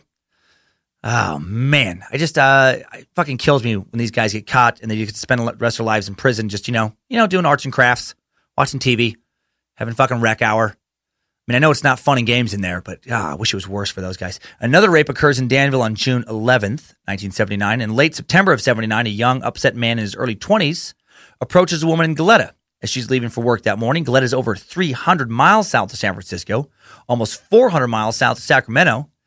Uh, now, no article I can find says exactly where Joseph James DeAngelo, like exactly when he was fired from the Auburn Police Force in 79, but they all do say he was fired and uh, I, I, bet after he was fired, he heads south because now, you know, his criminal focus uh, goes way south. Doesn't seem like a coincidence. Uh, well, this man tells the woman that his dog had been stabbed in her backyard the night before. When he'd been walking the dog in the area, the young man in Goleta said that he'd been uh, he'd exited a footbridge into the residential neighborhood, and that's when his dog Chemo darted between her house and her next door neighbor's home. And then a sharp yelp broke the silence. Moments later, Chemo reappeared the dog made his way unsteadily to the sidewalk, collapsed at the man's feet. The man turned him over. Blood oozed from a long cut to his belly. Uh, his dog had been stabbed. Luckily, he rushed chemo to a vet, and the dog survived. And uh, and based on what I'm going to say next, it, people do think that the uh, you know Golden State Killer also stabbed this fucking dog when he was taking out some house. Man, ransacking homes, raping women as young as 13, sodomizing them, beating them on occasion, already shot a few people, and uh, how crazy is it that this piece of shit would have the first of his three kids just over two years later in 81? Uh, less than a week after the attack on the dog, uh, the couple, uh, a couple, excuse me, would be attacked in Goleta, just a few houses down from where the dog was stabbed. On October 1st, 1979, the ear broke in and tied up a Goleta couple. When they uh, when they heard him repeatedly muttering, "I'll kill him," the woman began screaming, alerting neighbors. The East Area rapist then fled on bicycle. The couple's next door neighbor was an FBI agent. Uh, alerted by the woman's scream, he came outside just in time to see a man furiously pedaling past on a stolen silver uh, Nishiki 10 speed. The couple would be given only a general, or the couple could give only a general description of the attacker white male, dark hair above the collar, 5'10, maybe 5'11, around 25, they guessed. After this close call, well, none of his victims would ever live to describe him again. A few months later, on December 30th, again in Goleta, he makes sure the next couple does not identify him. He shoots Robert Offerman and Deborah Manning dead after tying both of them up. Robert was a 44 year old orthopedic surgeon. Deborah was a 35 year old psychologist. Neighbors reported that around 3 a.m., they heard a burst of gunfire followed by a pause and then another shot. Reports came in of ransackings and break ins in the neighborhood in the hours before the murders. When a couple who lived on Windsor Court, a half mile from the Offerman's condo, pulled up to their house at around 10:15 p.m., they spotted a man running through their living room toward the back door. As they came inside, they heard him jump the rear fence. A white male in a dark fisherman's hat and dark jacket was all they could say for sure. Uh, he also, as he, before he left, brutally punched their poodle in the eye. That's a quote. Brutally punched their poodle in the eye. What the fuck is up with this dude punching and stabbing dogs? Like really? Like the raping and ransacking and killing just isn't quite enough evil for you. You have to you have to punch a poodle in the eye as well. Gee, March 13th, 1980, uh, the Southern California murder spree continues when, when he rapes and then kills Charlene Smith, kills her husband Lyman Smith in Ventura, just over 60 miles north of Los Angeles. He bludgeoned both of them with a piece of firewood. So just his violence is escalating. Lyman Smith's 12 uh, year old son from a p- previous marriage, found the Smith's bodies three days later. Jesus, so he's he's got that for life. Lyman was a 43 year old lawyer, and his wife was a 33 year old interior decorator. Another couple dies in 1980 Keith and Patrice Harrington in Dana Point, roughly 60 miles south of Los Angeles. 24 year old Keith, 27 year old Patrice had only been married for three months. Keith Harrington was a fourth year medical student at the University of California, Irvine. Patrice was a pediatric nurse, and they were both found bludgeoned to death in their home in an Orange County gated community. Uh, Patrice had also been raped. Investigators concluded that Keith was killed first and that Patty uh, was sexually assaulted. The, chronolog- uh, the chronology was planned for, for maximum suffering. Right, the amount of force used to bludgeon her revealed an extreme amount of rage directed towards her and likely women in general, is what investigators believe. Keith and Patty were found by Keith's father lying on their stomachs. Their arms were bent at strange angles, palms up. They seemed, according to Keith's brother, who also witnessed the crime scene, broken. Quote, Were it not for the ceiling, you might think they'd fallen from a great height. Such was the spread of blood beneath them. Wow, man, he's getting very, very, very savage with his attacks now. Uh, another rape and murder occurs in nearby Irvine on February 6, 1981. This time the victim is Manuela uh, Witthuhn. 28 year old Manuela's husband was sick and in the hospital at the time. Investigators believe that uh, the uh, Golden State Killer thought that the husband was home when he when he broke in. She was sexually assaulted before being brutally bludgeoned to death. They noted the massive head injury, ligature marks, some bruising on her right hand. There was a mark on her left buttock. The coroner would later conclude was likely from a punch. Sadly, her husband David, who died in 2008, was initially a suspect in his wife's slaying before DNA evidence cleared him. So, you know, how uh, he was terrorized as well by the Golden State Killer's deeds on, uh, in, in an extra way. On July 27th, Cheri Domingo and Gregory Sanchez were murdered, this time back up in Goleta, just a few blocks from some of the Golden State Killer's previous victims. 27 year old Sanchez suffered a non fatal gunshot wound to the cheek before being bludgeoned with a garden tool. 35 year old Domingo was raped before being killed. Cheri Domingo was a single mother. The day before the murder, Cheri and her teenage daughter had gotten into a fight. Debbie had run away. She called her mom from the beach. The call ended with, Why don't you just get the hell out of my life? And they're, uh, you know, she slammed the phone down, and that, and that would be the last words that mother and daughter would ever speak to each other. Man, think again, think about how many lives this piece of shit has damaged in so many ways right? Like all the kids whose parents were taken from them, all the parents whose kids were taken from them, right? Kids who are, eh, you know, at the home when it happened. How much is that going to fuck you up? How much is that phone call that she had with her mom going to fuck her up? And none of this even counts all the ransackings, how many families, you know, he left feeling unsafe and violated after rummaging through their homes. Again, I just keep saying it, but if Joseph James DeAngelo was found guilty, I just, I want him to suffer so much. You know, like if demons are real, I hope they taunt the fuck out of him. You know, uh, no forgiveness, man. You don't get to cry your crocodile tears and be given another chance in this situation. I, ideally, why can't they just like fill his cell? Like, you know, he's found guilty. Next day, his cell is full of about 500 rabid sewer rats. Let him eat him to death in just little tiny little bites, you know? Chew that little dick right off. uh, or maybe just like let it, like let him in for a little while and then take the rats back out. Let him just chew on him for an hour or so. And no, no, no, not yet, not yet. Uh, man, if he's guilty, of course, man, just no redemption. Just too little, too little, Pooty. Uh uh You fucking piece of shit. After Cheri and Gregory are killed, it seems as, uh, as if the uh, East Area Rapist, aka the Golden State Killer, pushes pause on his mayhem. Uh, two months later, or less, depending on the exact date, his uh, Joseph James DeAngelo's first child is born in September of 1981. Again, that does not feel like coincidence. In addition to the DNA evidence, man, his his life story really does line up with the crimes. You know, his wife is in the final few weeks of pregnancy. Maybe just doesn't have time for all the raping and killing. And again, how fucked up is that? He can just turn it on and off. But then five years later, the Golden State Killer comes out from retirement to strike just one last time. While Joseph's wife is a few months pregnant with their second child, he rapes and murders 18 year old Janelle Cruz in Irvine, bludgeoning her with a pipe wrench while the family is on vacation in Mexico. A real estate agent discovers the restaurant cashier's body the day after she dies. Autopsy shows that blows to the head killed her.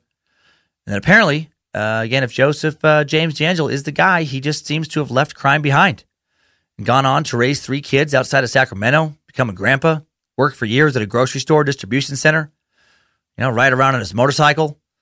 By the 90s, when he still wasn't a, a suspect for even one of the terrible crimes he committed, you know, the only mark on his rap sheet still being that shoplifting charge back from uh, 79, he had to have thought that he had just gotten away with all of this for sure forever.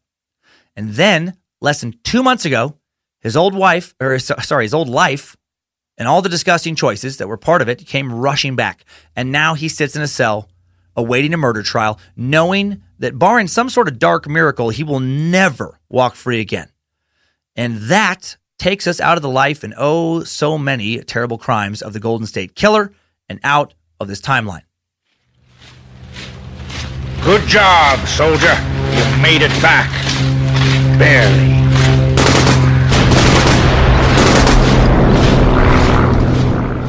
So, who eventually cracked this case? This case that was cold for so many years. While a lot of detectives worked the case uh, over the years, the one who stuck with it the longest was Bojangles. Yes, one eye, three legs, greatest pit bull detective the world has ever seen. He was brought in to take a look at the case on the afternoon of April 24th at 8 p.m. He took one sniff of an old mask found at a crime scene over three decades ago, and by 8:32 p.m., he had his teeth on the suspects' throats. And by the time Joseph made it to the station, he was missing his dick, and Bojangles had a new tiny chew toy. Ah, if only they called him in earlier. Praise Bojangles. Good boy. Good boy, Bojangles. Uh, but seriously, Detective Paul Holes is the man that cracked the case after two decades of police work. Paul's journey tracking down the GSK began over 24 years ago, back in 1993, when the now 50 year old heartthrob was a fresh police academy graduate and forensic toxicologist. Uh, he seriously is called a heartthrob by many. It's a, it's a whole thing. There's a, there's a hashtag right now called Hot for Holes. I'm not, I'm not making. I know that sounds like one of my bullshit things. Hashtag Hot for Holes. A lot of female true crime fans are apparently uh, crushing hard on this dude. Hashtag Hot for Holes. Uh, I'm guessing that some other shit may show up when you uh, do an image search for that hashtag. Uh, a lot of dudes out there also hot for holes. Uh, guessing they're talking about different holes. You know, I'm pretty sure almost all guys are hot for some kind of hole. The exact nature of the hole may vary, but there's a lot of guys who are hot for them. Uh, Holes graduated from UC Davis with a degree in biochemistry. Uh, when being hired in the crime lab meant you also had to go through police academy training and be sworn in as officer. Uh, sworn in as an officer, excuse me. Despite his scientific background, after going to the academy, the lure of the chase was too much for him. It was more exciting to him than lab work. So he became an active duty cop instead of an evidence technician. Well, one day, not long after becoming a deputy, he discovered a dusty metal file cabinet in the department library. In the bottom two drawers, there were forgotten manila folders labeled EAR. He said the, uh, you know, of course, the acronym for East Area Rapist. Uh, he didn't know that at the time. After pulling them out, discovering the sordid and unsolved cases inside, he was hooked. Over the years, he rose through the detective ranks to become the lead investigator for the Contra Costa, Contra Costa County District Attorney's Office. But the job had taken its emotional toll on him over the years, and less than a year ago, he made the decision to retire. And then, with nine months left uh, before calling it quits, he came across GEDmatch, you know, that dot, dot com. He uploaded DNA from uh, ear crime scenes and started building the GSK's family tree. His team would steal time on weekends and during meetings to tediously plug holes in his family tree one by one. And then, uh, and then Holes and his team were eventually able to discover who the raping killer's great, great, great grandparents were. And then, branch by painstaking branch, he and a team created about 25 different family trees containing thousands of relatives down to the present day. And one of these forks, one of the many forks, led to the 72 year old retiree, quietly living out his golden years in the Sacramento suburb of Citrus Heights. Holes was intrigued by this man after learning that he was a disgraced cop who'd bought guns during two different bursts of activity by the killer. So they do a little more digging, and Joseph uh, find that his life, you know, the timeline of his life kind of matches up with the timeline of all the crimes. Uh, Paul is able to obtain a warrant to swab the driver's side door of his car for some DNA and you know the rest. Joseph James DeAngelo is then arrested in Citrus Heights on April 24th, 2018. At a press conference, Hull said, Everything else up to this time had failed. For 44 years, law enforcement has been trying to solve this case. That's crazy. 44 years since the very first uh, Visalia ransacking. No other case has had more resources poured into it in the history of California. The role of genetics in this case is well known, but this account reveals for the first time the massive scope intricate science, and sheer doggedness of the effort to catch one of the nation's worst serial predators.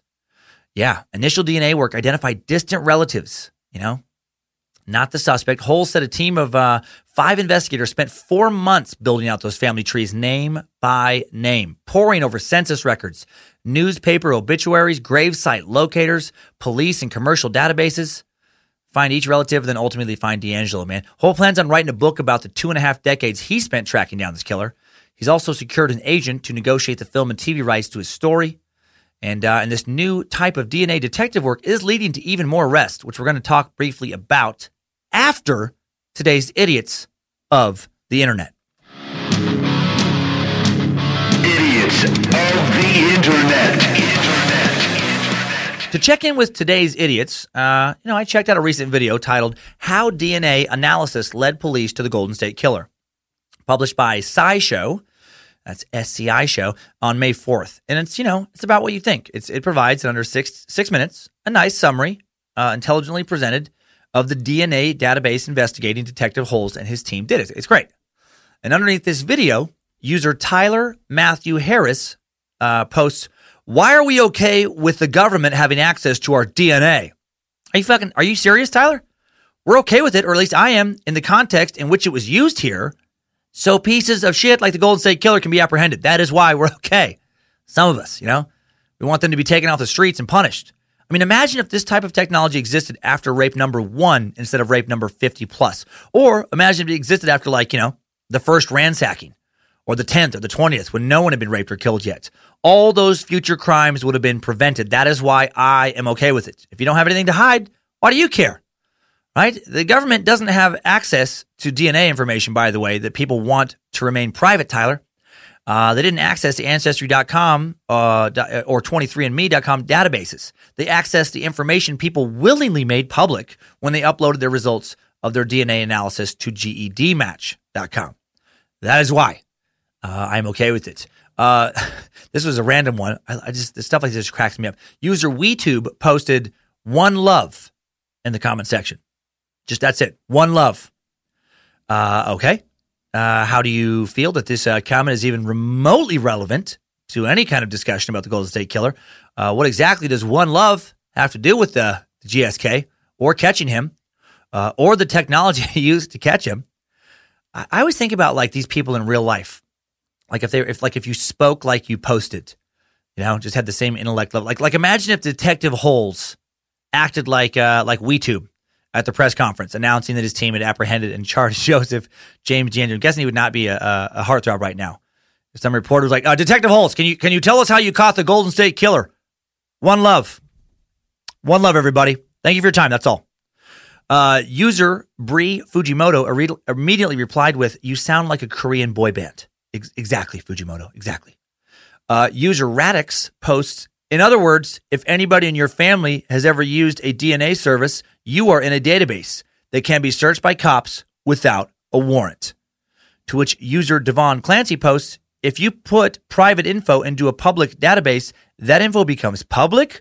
What? No way. I love the like tons of A's in the what. Love the sarcasm, Devin. God bless you.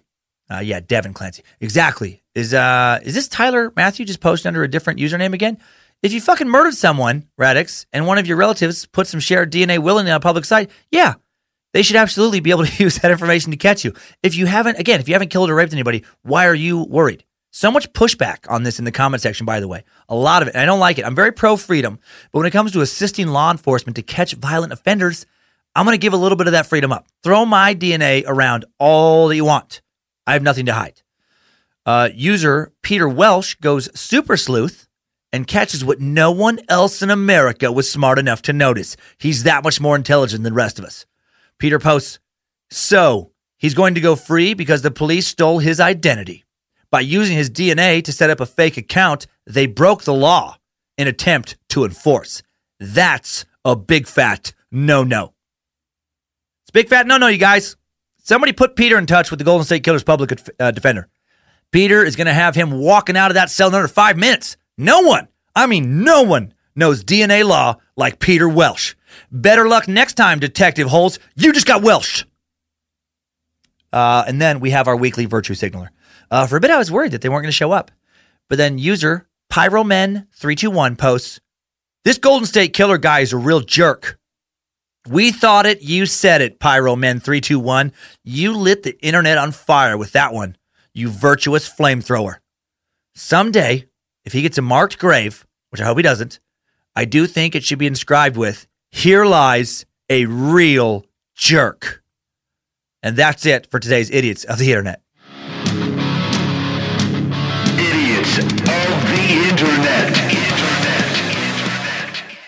All right, before we uh, before we recap and add a little bit of new info, I want to talk uh, a little bit more about DNA investigations because that's uh, what we do here on the Suck. We give that extra info that the other podcasts uh, covering the same subject aren't going to touch. Hail Nimrod. Uh, a SeaTac man was arrested Thursday, May 17th. Man, my birthday again. Keeps showing up in the suck. For the death of a Vancouver, BC woman killed 31 years ago in Western Washington along with her boyfriend, thanks to more ancestral DNA based sleuthing. Tanya Van uh, Cuylenborg and Jay Cook of Vancouver, BC, were murdered in 1987, and William Earl Talbot II, 55, was just charged with their deaths. On November 18, 1987, Van Cuylenborg, 18, and her boyfriend Jay, 21, left their home in British Columbia for an overnight trip to Seattle. They arrived in Port Angeles around 4 p.m. from the Victoria Ferry, bought a ticket at 6, uh, 10 16 p.m. in Bremerton for the ferry to Seattle. And then uh, later, Va- uh, Van Kulensberg's body was found in a Skagit County ditch in a wooded area off Parsons Creek Road, November 24th. Uh, she was sexually assaulted and shot in the head. The Cook family van was found the next day in an abandoned Blue Diamond parking lot in Whatcom County. The day after that, Cook's body was found in Snohomish County along Crescent Lake Road near Snoqualmie River. He had been strangled. The DNA evidence detectives collected during the investigation did not match any profiles in any law enforcement database. The Snohomish County Sheriff's Office and the Skagit County Sheriff's Office worked with Parabon Nanolabs, which is very recently, in the last few months, DNA technology company in Virginia, to create an image of the suspect using a process called phenotyping, predicting physical appearance and ancestry from unidentified DNA evidence. They released a series of images of what the suspect may have looked like at the time of the deaths. And then from there, the digital file containing the DNA genotype data derived from the crime scene was also uploaded to GEDmatch. Promising matches were found for two of Talbot's relatives, and those d- uh, relatives led police to William Earl, who actually uh, closely resembled the uh, the projected description. And then they collected William's DNA from a cup he used, and, and another suspect is behind bars thanks to very brand spanking new technology. God, and, and, and investigators predict that a lot of cold cases are going to be solved in a similar fashion. This is very, very fucking cool.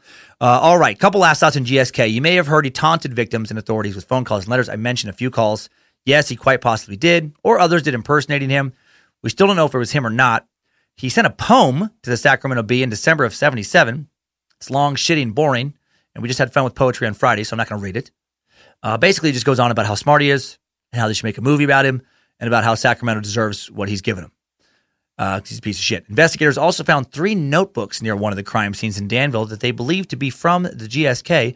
The first notebook uh, contains an essay on General George Armstrong Custer. It's so weird. It's like from his childhood. So. Second contains a journal style entry where the author writes about how a school teacher uh, who made them write lines and how humiliating he found that experience. Like so weird that this was him, that he's carrying around, uh, you know, a journal entry where he's talking about how mean his teacher was in sixth grade. Like what a fucking maniac.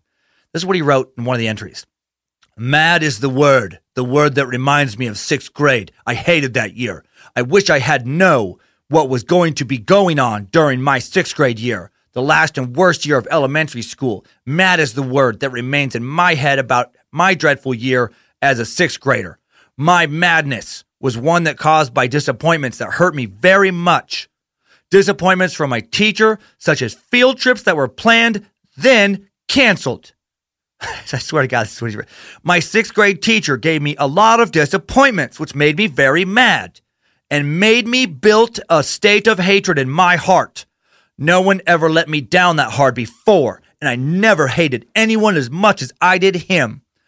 Disappointment wasn't the only reason that made me mad in my sixth grade class. Another was getting in trouble at school, especially talking. That's what really bugged me was writing sentences. Those awful sentences that my teacher made me write. Hours and hours I would sit and write 50, 100, 150 sentences day and night. I write those dreadful paragraphs which embarrass me. And more important, it made me ashamed of myself, which in turn, deep down inside, made me realize that writing sentences wasn't fair. It wasn't fair to make me suffer like that. It wasn't fair to make me sit and write until my bones ached, till my hand felt every horrid pain it ever had as I wrote. I got madder and madder till I cried. I cried because I was ashamed. I cried because I was disgusted. Sp- I cried because I was mad. I cried for myself. A kid who kept having to write those damn sentences. My angriness from sixth grade will scar my memory for life. And I will be ashamed for my sixth grade year forever. I don't want to write any more sentences. I don't want to write anymore. God, what a fucking maniac. If that's and then the last notebook was like a map of what appears to be a, a suburban neighborhood with the word punishment scrawled across the reverse side of the paper. Can somebody be that specific kind of crazy where because you had to write a lot of sentences in sixth grade and you had a couple field trips canceled, that then you go on and rape and murder? If he actually confesses that in court, if there was true justice in the world, he would immediately just have like a fucking sledgehammer smash his skull in. No. What? Are you fuck serious? Because you had to write sentences. You're like, I'm so mad. I'm going to make the world suffer for my sentences. Oh my God. I just thought that was so weird. I wanted to include it. Also in uh, 77, someone uh, claiming to be the ear called the Sacramento Sheriff's Department numerous times saying stuff like, I'm the East Side rapist and I have my next victim already stalked. You guys can't catch me. Uh, numerous victims were also called after being attacked. How messed up is that? The last call came back in 2001. April 6, 2001, one day after an article was published in the Sacramento Bee confirming the original Night Stalker and the East Area Rapist were the same person, a victim of the East Area Rapist received a call from uh, somebody, and uh, this person asked them, Remember when we played before hanging up? Jesus Christ. Ah, well, how do you like the game you're playing now, Joe? Guessing it isn't ending how you envisioned it. How are the uh, fellow inmates treating you? How's the, how's the food, buddy? How does it feel to go from uh, being the one who had all the power to the one who has none? I hope they let you listen to podcasts in prison. I hope you let, let, let uh, get to listen to this one, you little dick piece of shit. Uh, guessing your three daughters are now having nothing to do with you. Hope they abandon you to rot there. Hope you want nothing more than just to kill yourself, but lack the means and ability to do it. And you have to keep waking up to the ongoing nightmare you made for your fucking self. Uh, it'll be very interesting to see what comes up in the trial. At the moment, uh, we don't even know exactly when it's going to begin.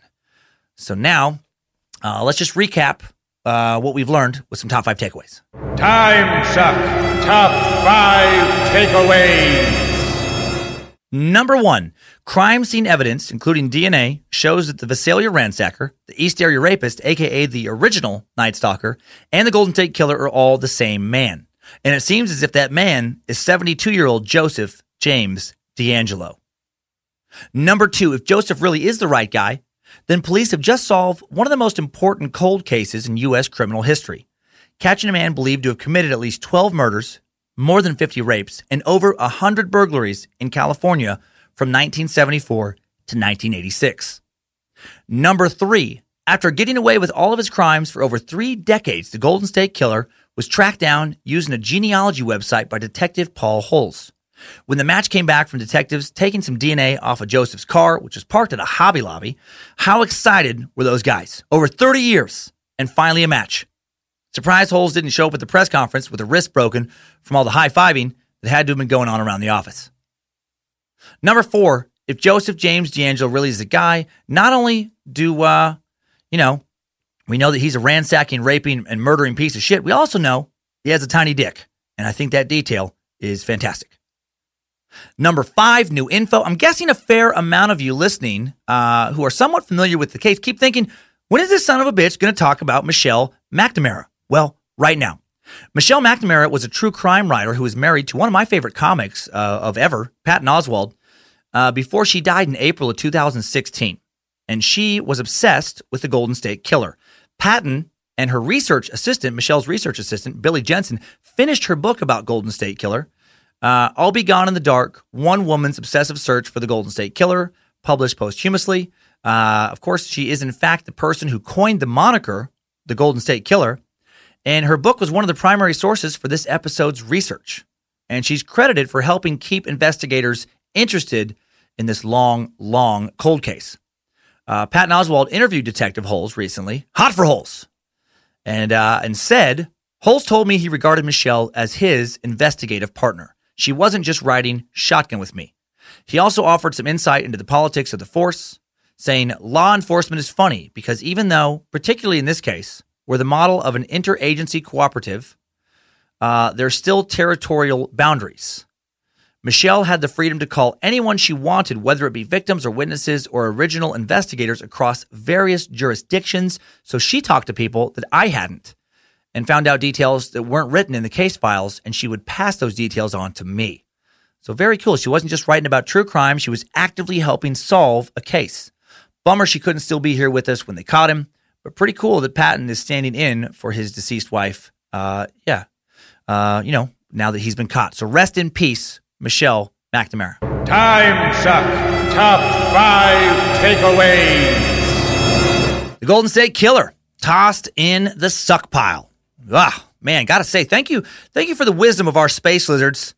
Uh, they voted in that topic, and I'll be honest, I wasn't interested in it uh, initially. Didn't know much about the Golden State Killer. Didn't really care to learn, but so glad I do now. That was a very fascinating story for me. Fascinating ongoing story. Love learning about the new detective uh, procedures. I had, I had, and I had no idea that that piece of shit terrorized California for so many years. And uh, yeah, it's it's weird how some criminals become more infamous than others. Like Richard Ramirez, way more infamous, you know, previous to the last few months in the Golden State Killer, even though Golden State Killer had committed far, far more crimes. Uh, cool learning about Detective Holes. Uh, hot for Holes. Uh, hope that dude makes a fortune on his book. He earned that shit. And big thanks to the Time Suck team, Harmony Vellecamp, Jesse Dobner, Reverend Dr. Josh Krell, Alex Dugan, the Bit Elixir app team, Danger Brain, uh, Merch Maestro Eric Radiker, and Queen of the Suck, Lindsay Cummins. Huge thanks to Bojangles Research Department OG now. Heather Rylander for jumping on uh, Golden State Killer research, doing an amazing job in a short amount of time. Gave me so much to work with. Uh, Bojangles and Nimrod are pleased, and uh, is pleased. You know, Lucifina likes a dark topic, and uh, she loves that the Golden State Killer has been captured. She's uh, not a big fan of the raping, Lucifina. Uh, hail, Lucifina. Coming up next Monday, I'm very excited. We go back to the life and crimes of the Ma Barker gang. So another criminal suck, but totally different era. Be some interesting history we can explore. Great excuse also for some American old timey crime talk, right? Been too long since that Bonnie and Clyde suck. That's one of my favorites.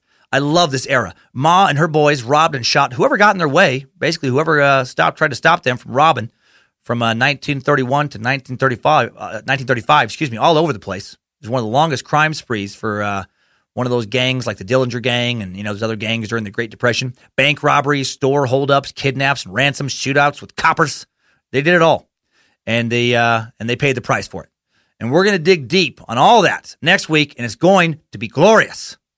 Right now, it is time for those time sucker updates. Updates? Get your time sucker updates. First update today uh, comes in from time sucker Christian Eves. Came in a while back. I had to think about it for, for a bit before I answered it. Uh, Christian writes, Dan, couldn't help but notice that you called Joan of Arc a mentally ill woman numerous times in the episode, mainly when talking about how she claimed to hear God's revelations or when she refused to take off her men's attire. I'm confused as to exactly why you think she's mentally ill. Is it is it the fact that she believes God is speaking to her and is following what she believes to be her higher calling, or is it the fact that she wouldn't take off her men's attire? If it's the former, then you've basically called Christians mentally ill. And it couldn't be the latter because you dedicated a whole time suck interview towards why being transgender is completely normal in your opinion. Food for thought. Please read this email with an open mind. I take all of your viewpoints with the same open mindedness. Keep on sucking, Christian. Well, good points, Christian. Uh, good thing to bring up. And uh, yeah, and I do have an answer for this. Uh, it's definitely not, yeah, as you've assumed, the transgender thing. You know, because uh, you know her wearing women's clothes doesn't mean anything to me. Doesn't bother me. Uh, I could give a shit if she's transgender, I, and I don't think being yeah transgender equates to being mentally ill. The the wearing men's clothing because God's angels told her to is what I think makes her mentally ill, and that is different than than how most people, uh, you know, who are religious believe in their faith. I feel like uh, most people with faith, you know, they they read the scriptures, they listen to their their pastor or or reverend or imam or whoever tell them about you know quote unquote God's word, you know, the, the scripture of their religion, and then they try to act their lives accordingly, you know, according to those ideals, and they can have they, they can believe that and probably do, you know, often do believe that all those things in the in the scripture happened, but it's that's very different than God actively talking to you personally. Like like as a as another person would talk or sending emissaries to to speak on God's behalf to you to give you a specific mission. That screams of mental illness to me uh, I have heard a lot of uh, people actively talking to who they believe God is, and almost all of them, if I'm remembering correctly, uh, blatantly mentally ill people living on the streets of Los Angeles. You know, like paranoid schizophrenics, and people with different disorders, you know, just uh, talking to uh, figures that were not there. So, you know, there is a a uh, you know large population of people who do have mental illness who do talk to people who don't exist, who do hear voices from people who don't exist, and and I I think that in my opinion is what uh, you know is part of Joan of Arc's story you know, like uh, like my neighbor wants to, but that's, but that's not like a knock on religion. That really isn't, because again, most people do not experience religion in that way. I hope you understand that.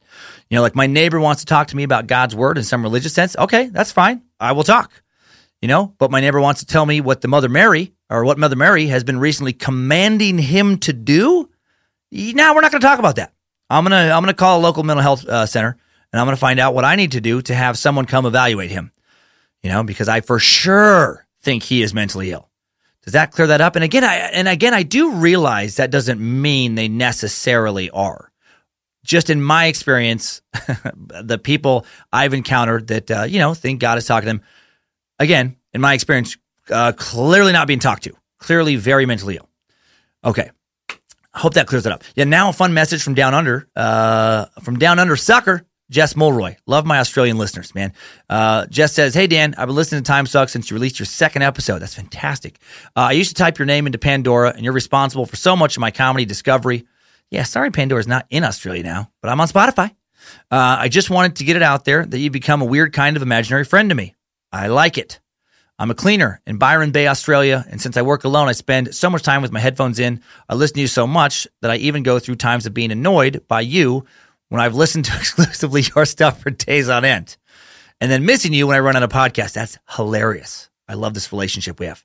You've gotten me through some really shitty times and been there when I just want to laugh. I have a pet pig, and if he hears your voice on my speaker at home, he he whines at the door for me to come outside so we can listen together. I love it. No questions here. I just want to go. I just didn't want to go any longer without letting you know that your love of learning and your ability to be humble and caring to your listeners is refreshing and appreciated. Uh, Mama always said uh, if, if, someone is important to you, don't let it go unnoticed. That is adorable, man. Sorry for the rant. Don't be sorry at all. Hail Nimrod. Thanks again. Love Jess and Piggy Smalls. I love that your pig is named Piggy Smalls. Well, thank you. Uh, I love I love that you have uh, uh allowed me to spend that much time with you. I truly am honored when when people tell me stuff like that. Uh, and I love you spread the word, man. Spread the suck down in Australia. It's the only way I'm going to get down there for a tour. I really want that to happen someday. Uh, another fun message from an unnamed sucker whose email handle is Hi, I'm Paul. Says, Whoa, I'm back again, and this time it's better than ever. Somehow you've managed to change my life in so many ways, from making friends to finding new interests, and surprise, surprise, you've done it again. Recently, for my school's drama program, I decided to do an original stand up routine for a student showcase, and the class loved it. I was inspired by your comedy and wrote my own original jokes on the topic of love. The main joke was that I used christianmingle.com and that my username was come get psalms, uh, like at come get psalms. Uh, I didn't think it was very funny, but I got nominated for our class award ceremony for both best line and most memorable. And I owe it all to you, Suck Lord. Thanks again and always. And I hope you don't mind me writing into you. Fuck no. Uh, you're just a really a major part of my life now. Thanks again. Keep on sucking. Well, you keep on sucking. And congrats, man. Don't downplay your award. Be glad that you've won it. All awards are good, man. Enjoy those victories. They're tough to come by in life relish it. And that's uh that's awesome, man. And that's that's that's very cool. And uh, yeah, thanks for all, you guys for writing in.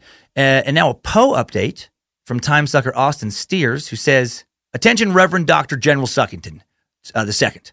I just listened to the Poe bonus suck and noticed you mentioned that uh, the two finger flip off and where it comes from. Yes, the going theory is that it comes from English longbowmen in the Hundred Years' War." Showing their ability to still fire arrows. However, it comes from that because when the French would capture English archers, they would amputate the index and middle fingers because the English archers were incredibly deadly accurate and would demolish French forces. Oh, shit, that's interesting.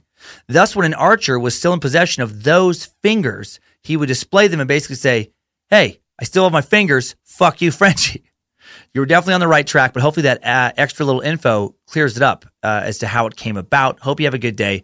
Keep on sucking. That's really cool, Austin. I love that, and that that makes sense. That may, it makes more sense now that you've described it in that way. Thanks for teaching me something. And uh, and finally, uh, another Poe update from sucker uh, Thomas Fogg, who says, "Hey Dan, quick update on the Edgar Allan Poe suck from my girlfriend. Actually, I didn't even notice at the beginning of the episode when you were listing things that Poe is the father of." But upon the, uh, the request of my girlfriend Sarah, I rewound and found it. In the interest of giving credit where credit is due, especially to historical women, the mother of modern science fiction is Mary Shelley. You may remember her writing a Frankenstein. Yeah, a Frankenstein. Yeah, no, I did reference the, her her book in the episode. Yep, but you may not be aware of her many short stories, poems, etc. Most notably to me is her poem, and it's uh, Ozymandias. Uh, I believe it's how you say it. it's a fucking tricky word, Ozymandias, or O O Ozymandias. Ozymandias, which is a poem about uh, the Egyptian pharaoh Ramses II and about the finite nature of life and how even the most powerful, important people of the day die and lose any permanent progress they make in this world. It's most notable to me because this would be the poem that led to Alan Moore naming the anti-hero Ozymandias in his most popular and famous works, Watchmen. Yeah, and I've, I can I, I know that I know it on the written page, but man, that's a motherfucker to say. I watched a pronunciation video like for like 30 seconds, a minute saying it over and over again, and I'm still like, yeah, I don't think I'm saying it right. But I digress. Poe can be credited with many things, but science fiction goes to Mary Shelley. Yeah, you know, I probably did mess up there. There's all these people when you read about like Poe and Mary Shelley, you know, it's subjective somewhat, where there's different people giving credit to different people. And I did talk about how Mary Shelley's Frankenstein did lead uh, to the horror, modern horror novel, uh, and just described that about leading to Poe. But yes, I, I did not realize her work in science fiction. And, uh, and I do love The Watchmen, but didn't realize that had come from her. So yeah, so hey, that is cool. I'll give credit. I'll give credit to Mary Shelley. Well done, Mary. And well done, uh, Thomas Fogg and your girlfriend Sarah for pointing that out. And that's all for this week's Time Sucker Updates. Thanks, Time Suckers. I needed that. We all did. Well, thank you for listening again, suckers. Uh, please keep spreading, rating, reviewing the suck. Have a great week and uh, don't ransack, rape, or kill anyone. Keep your tiny dick rage in check and keep on sucking.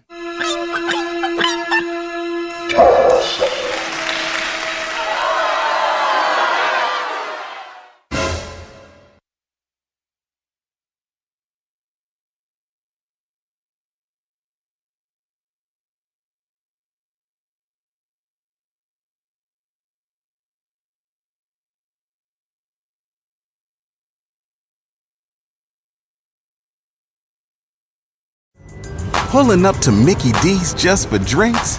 Oh, yeah, that's me. Nothing extra, just perfection and a straw. coming in hot for the coldest cups on the block. Because there are drinks, then there are drinks from McDonald's. Mix things up with any size lemonade or sweet tea for $1.49. Perfect with our classic fries. Price and participation may vary, cannot be combined with any other offer. Ba da ba ba ba.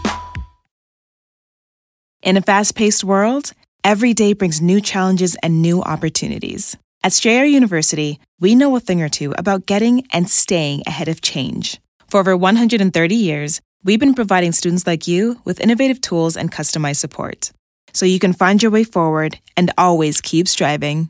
Visit strayer.edu to learn more. Strayer University is certified to operate in Virginia by SCHEV and has many campuses, including at 2121 15th Street North in Arlington, Virginia.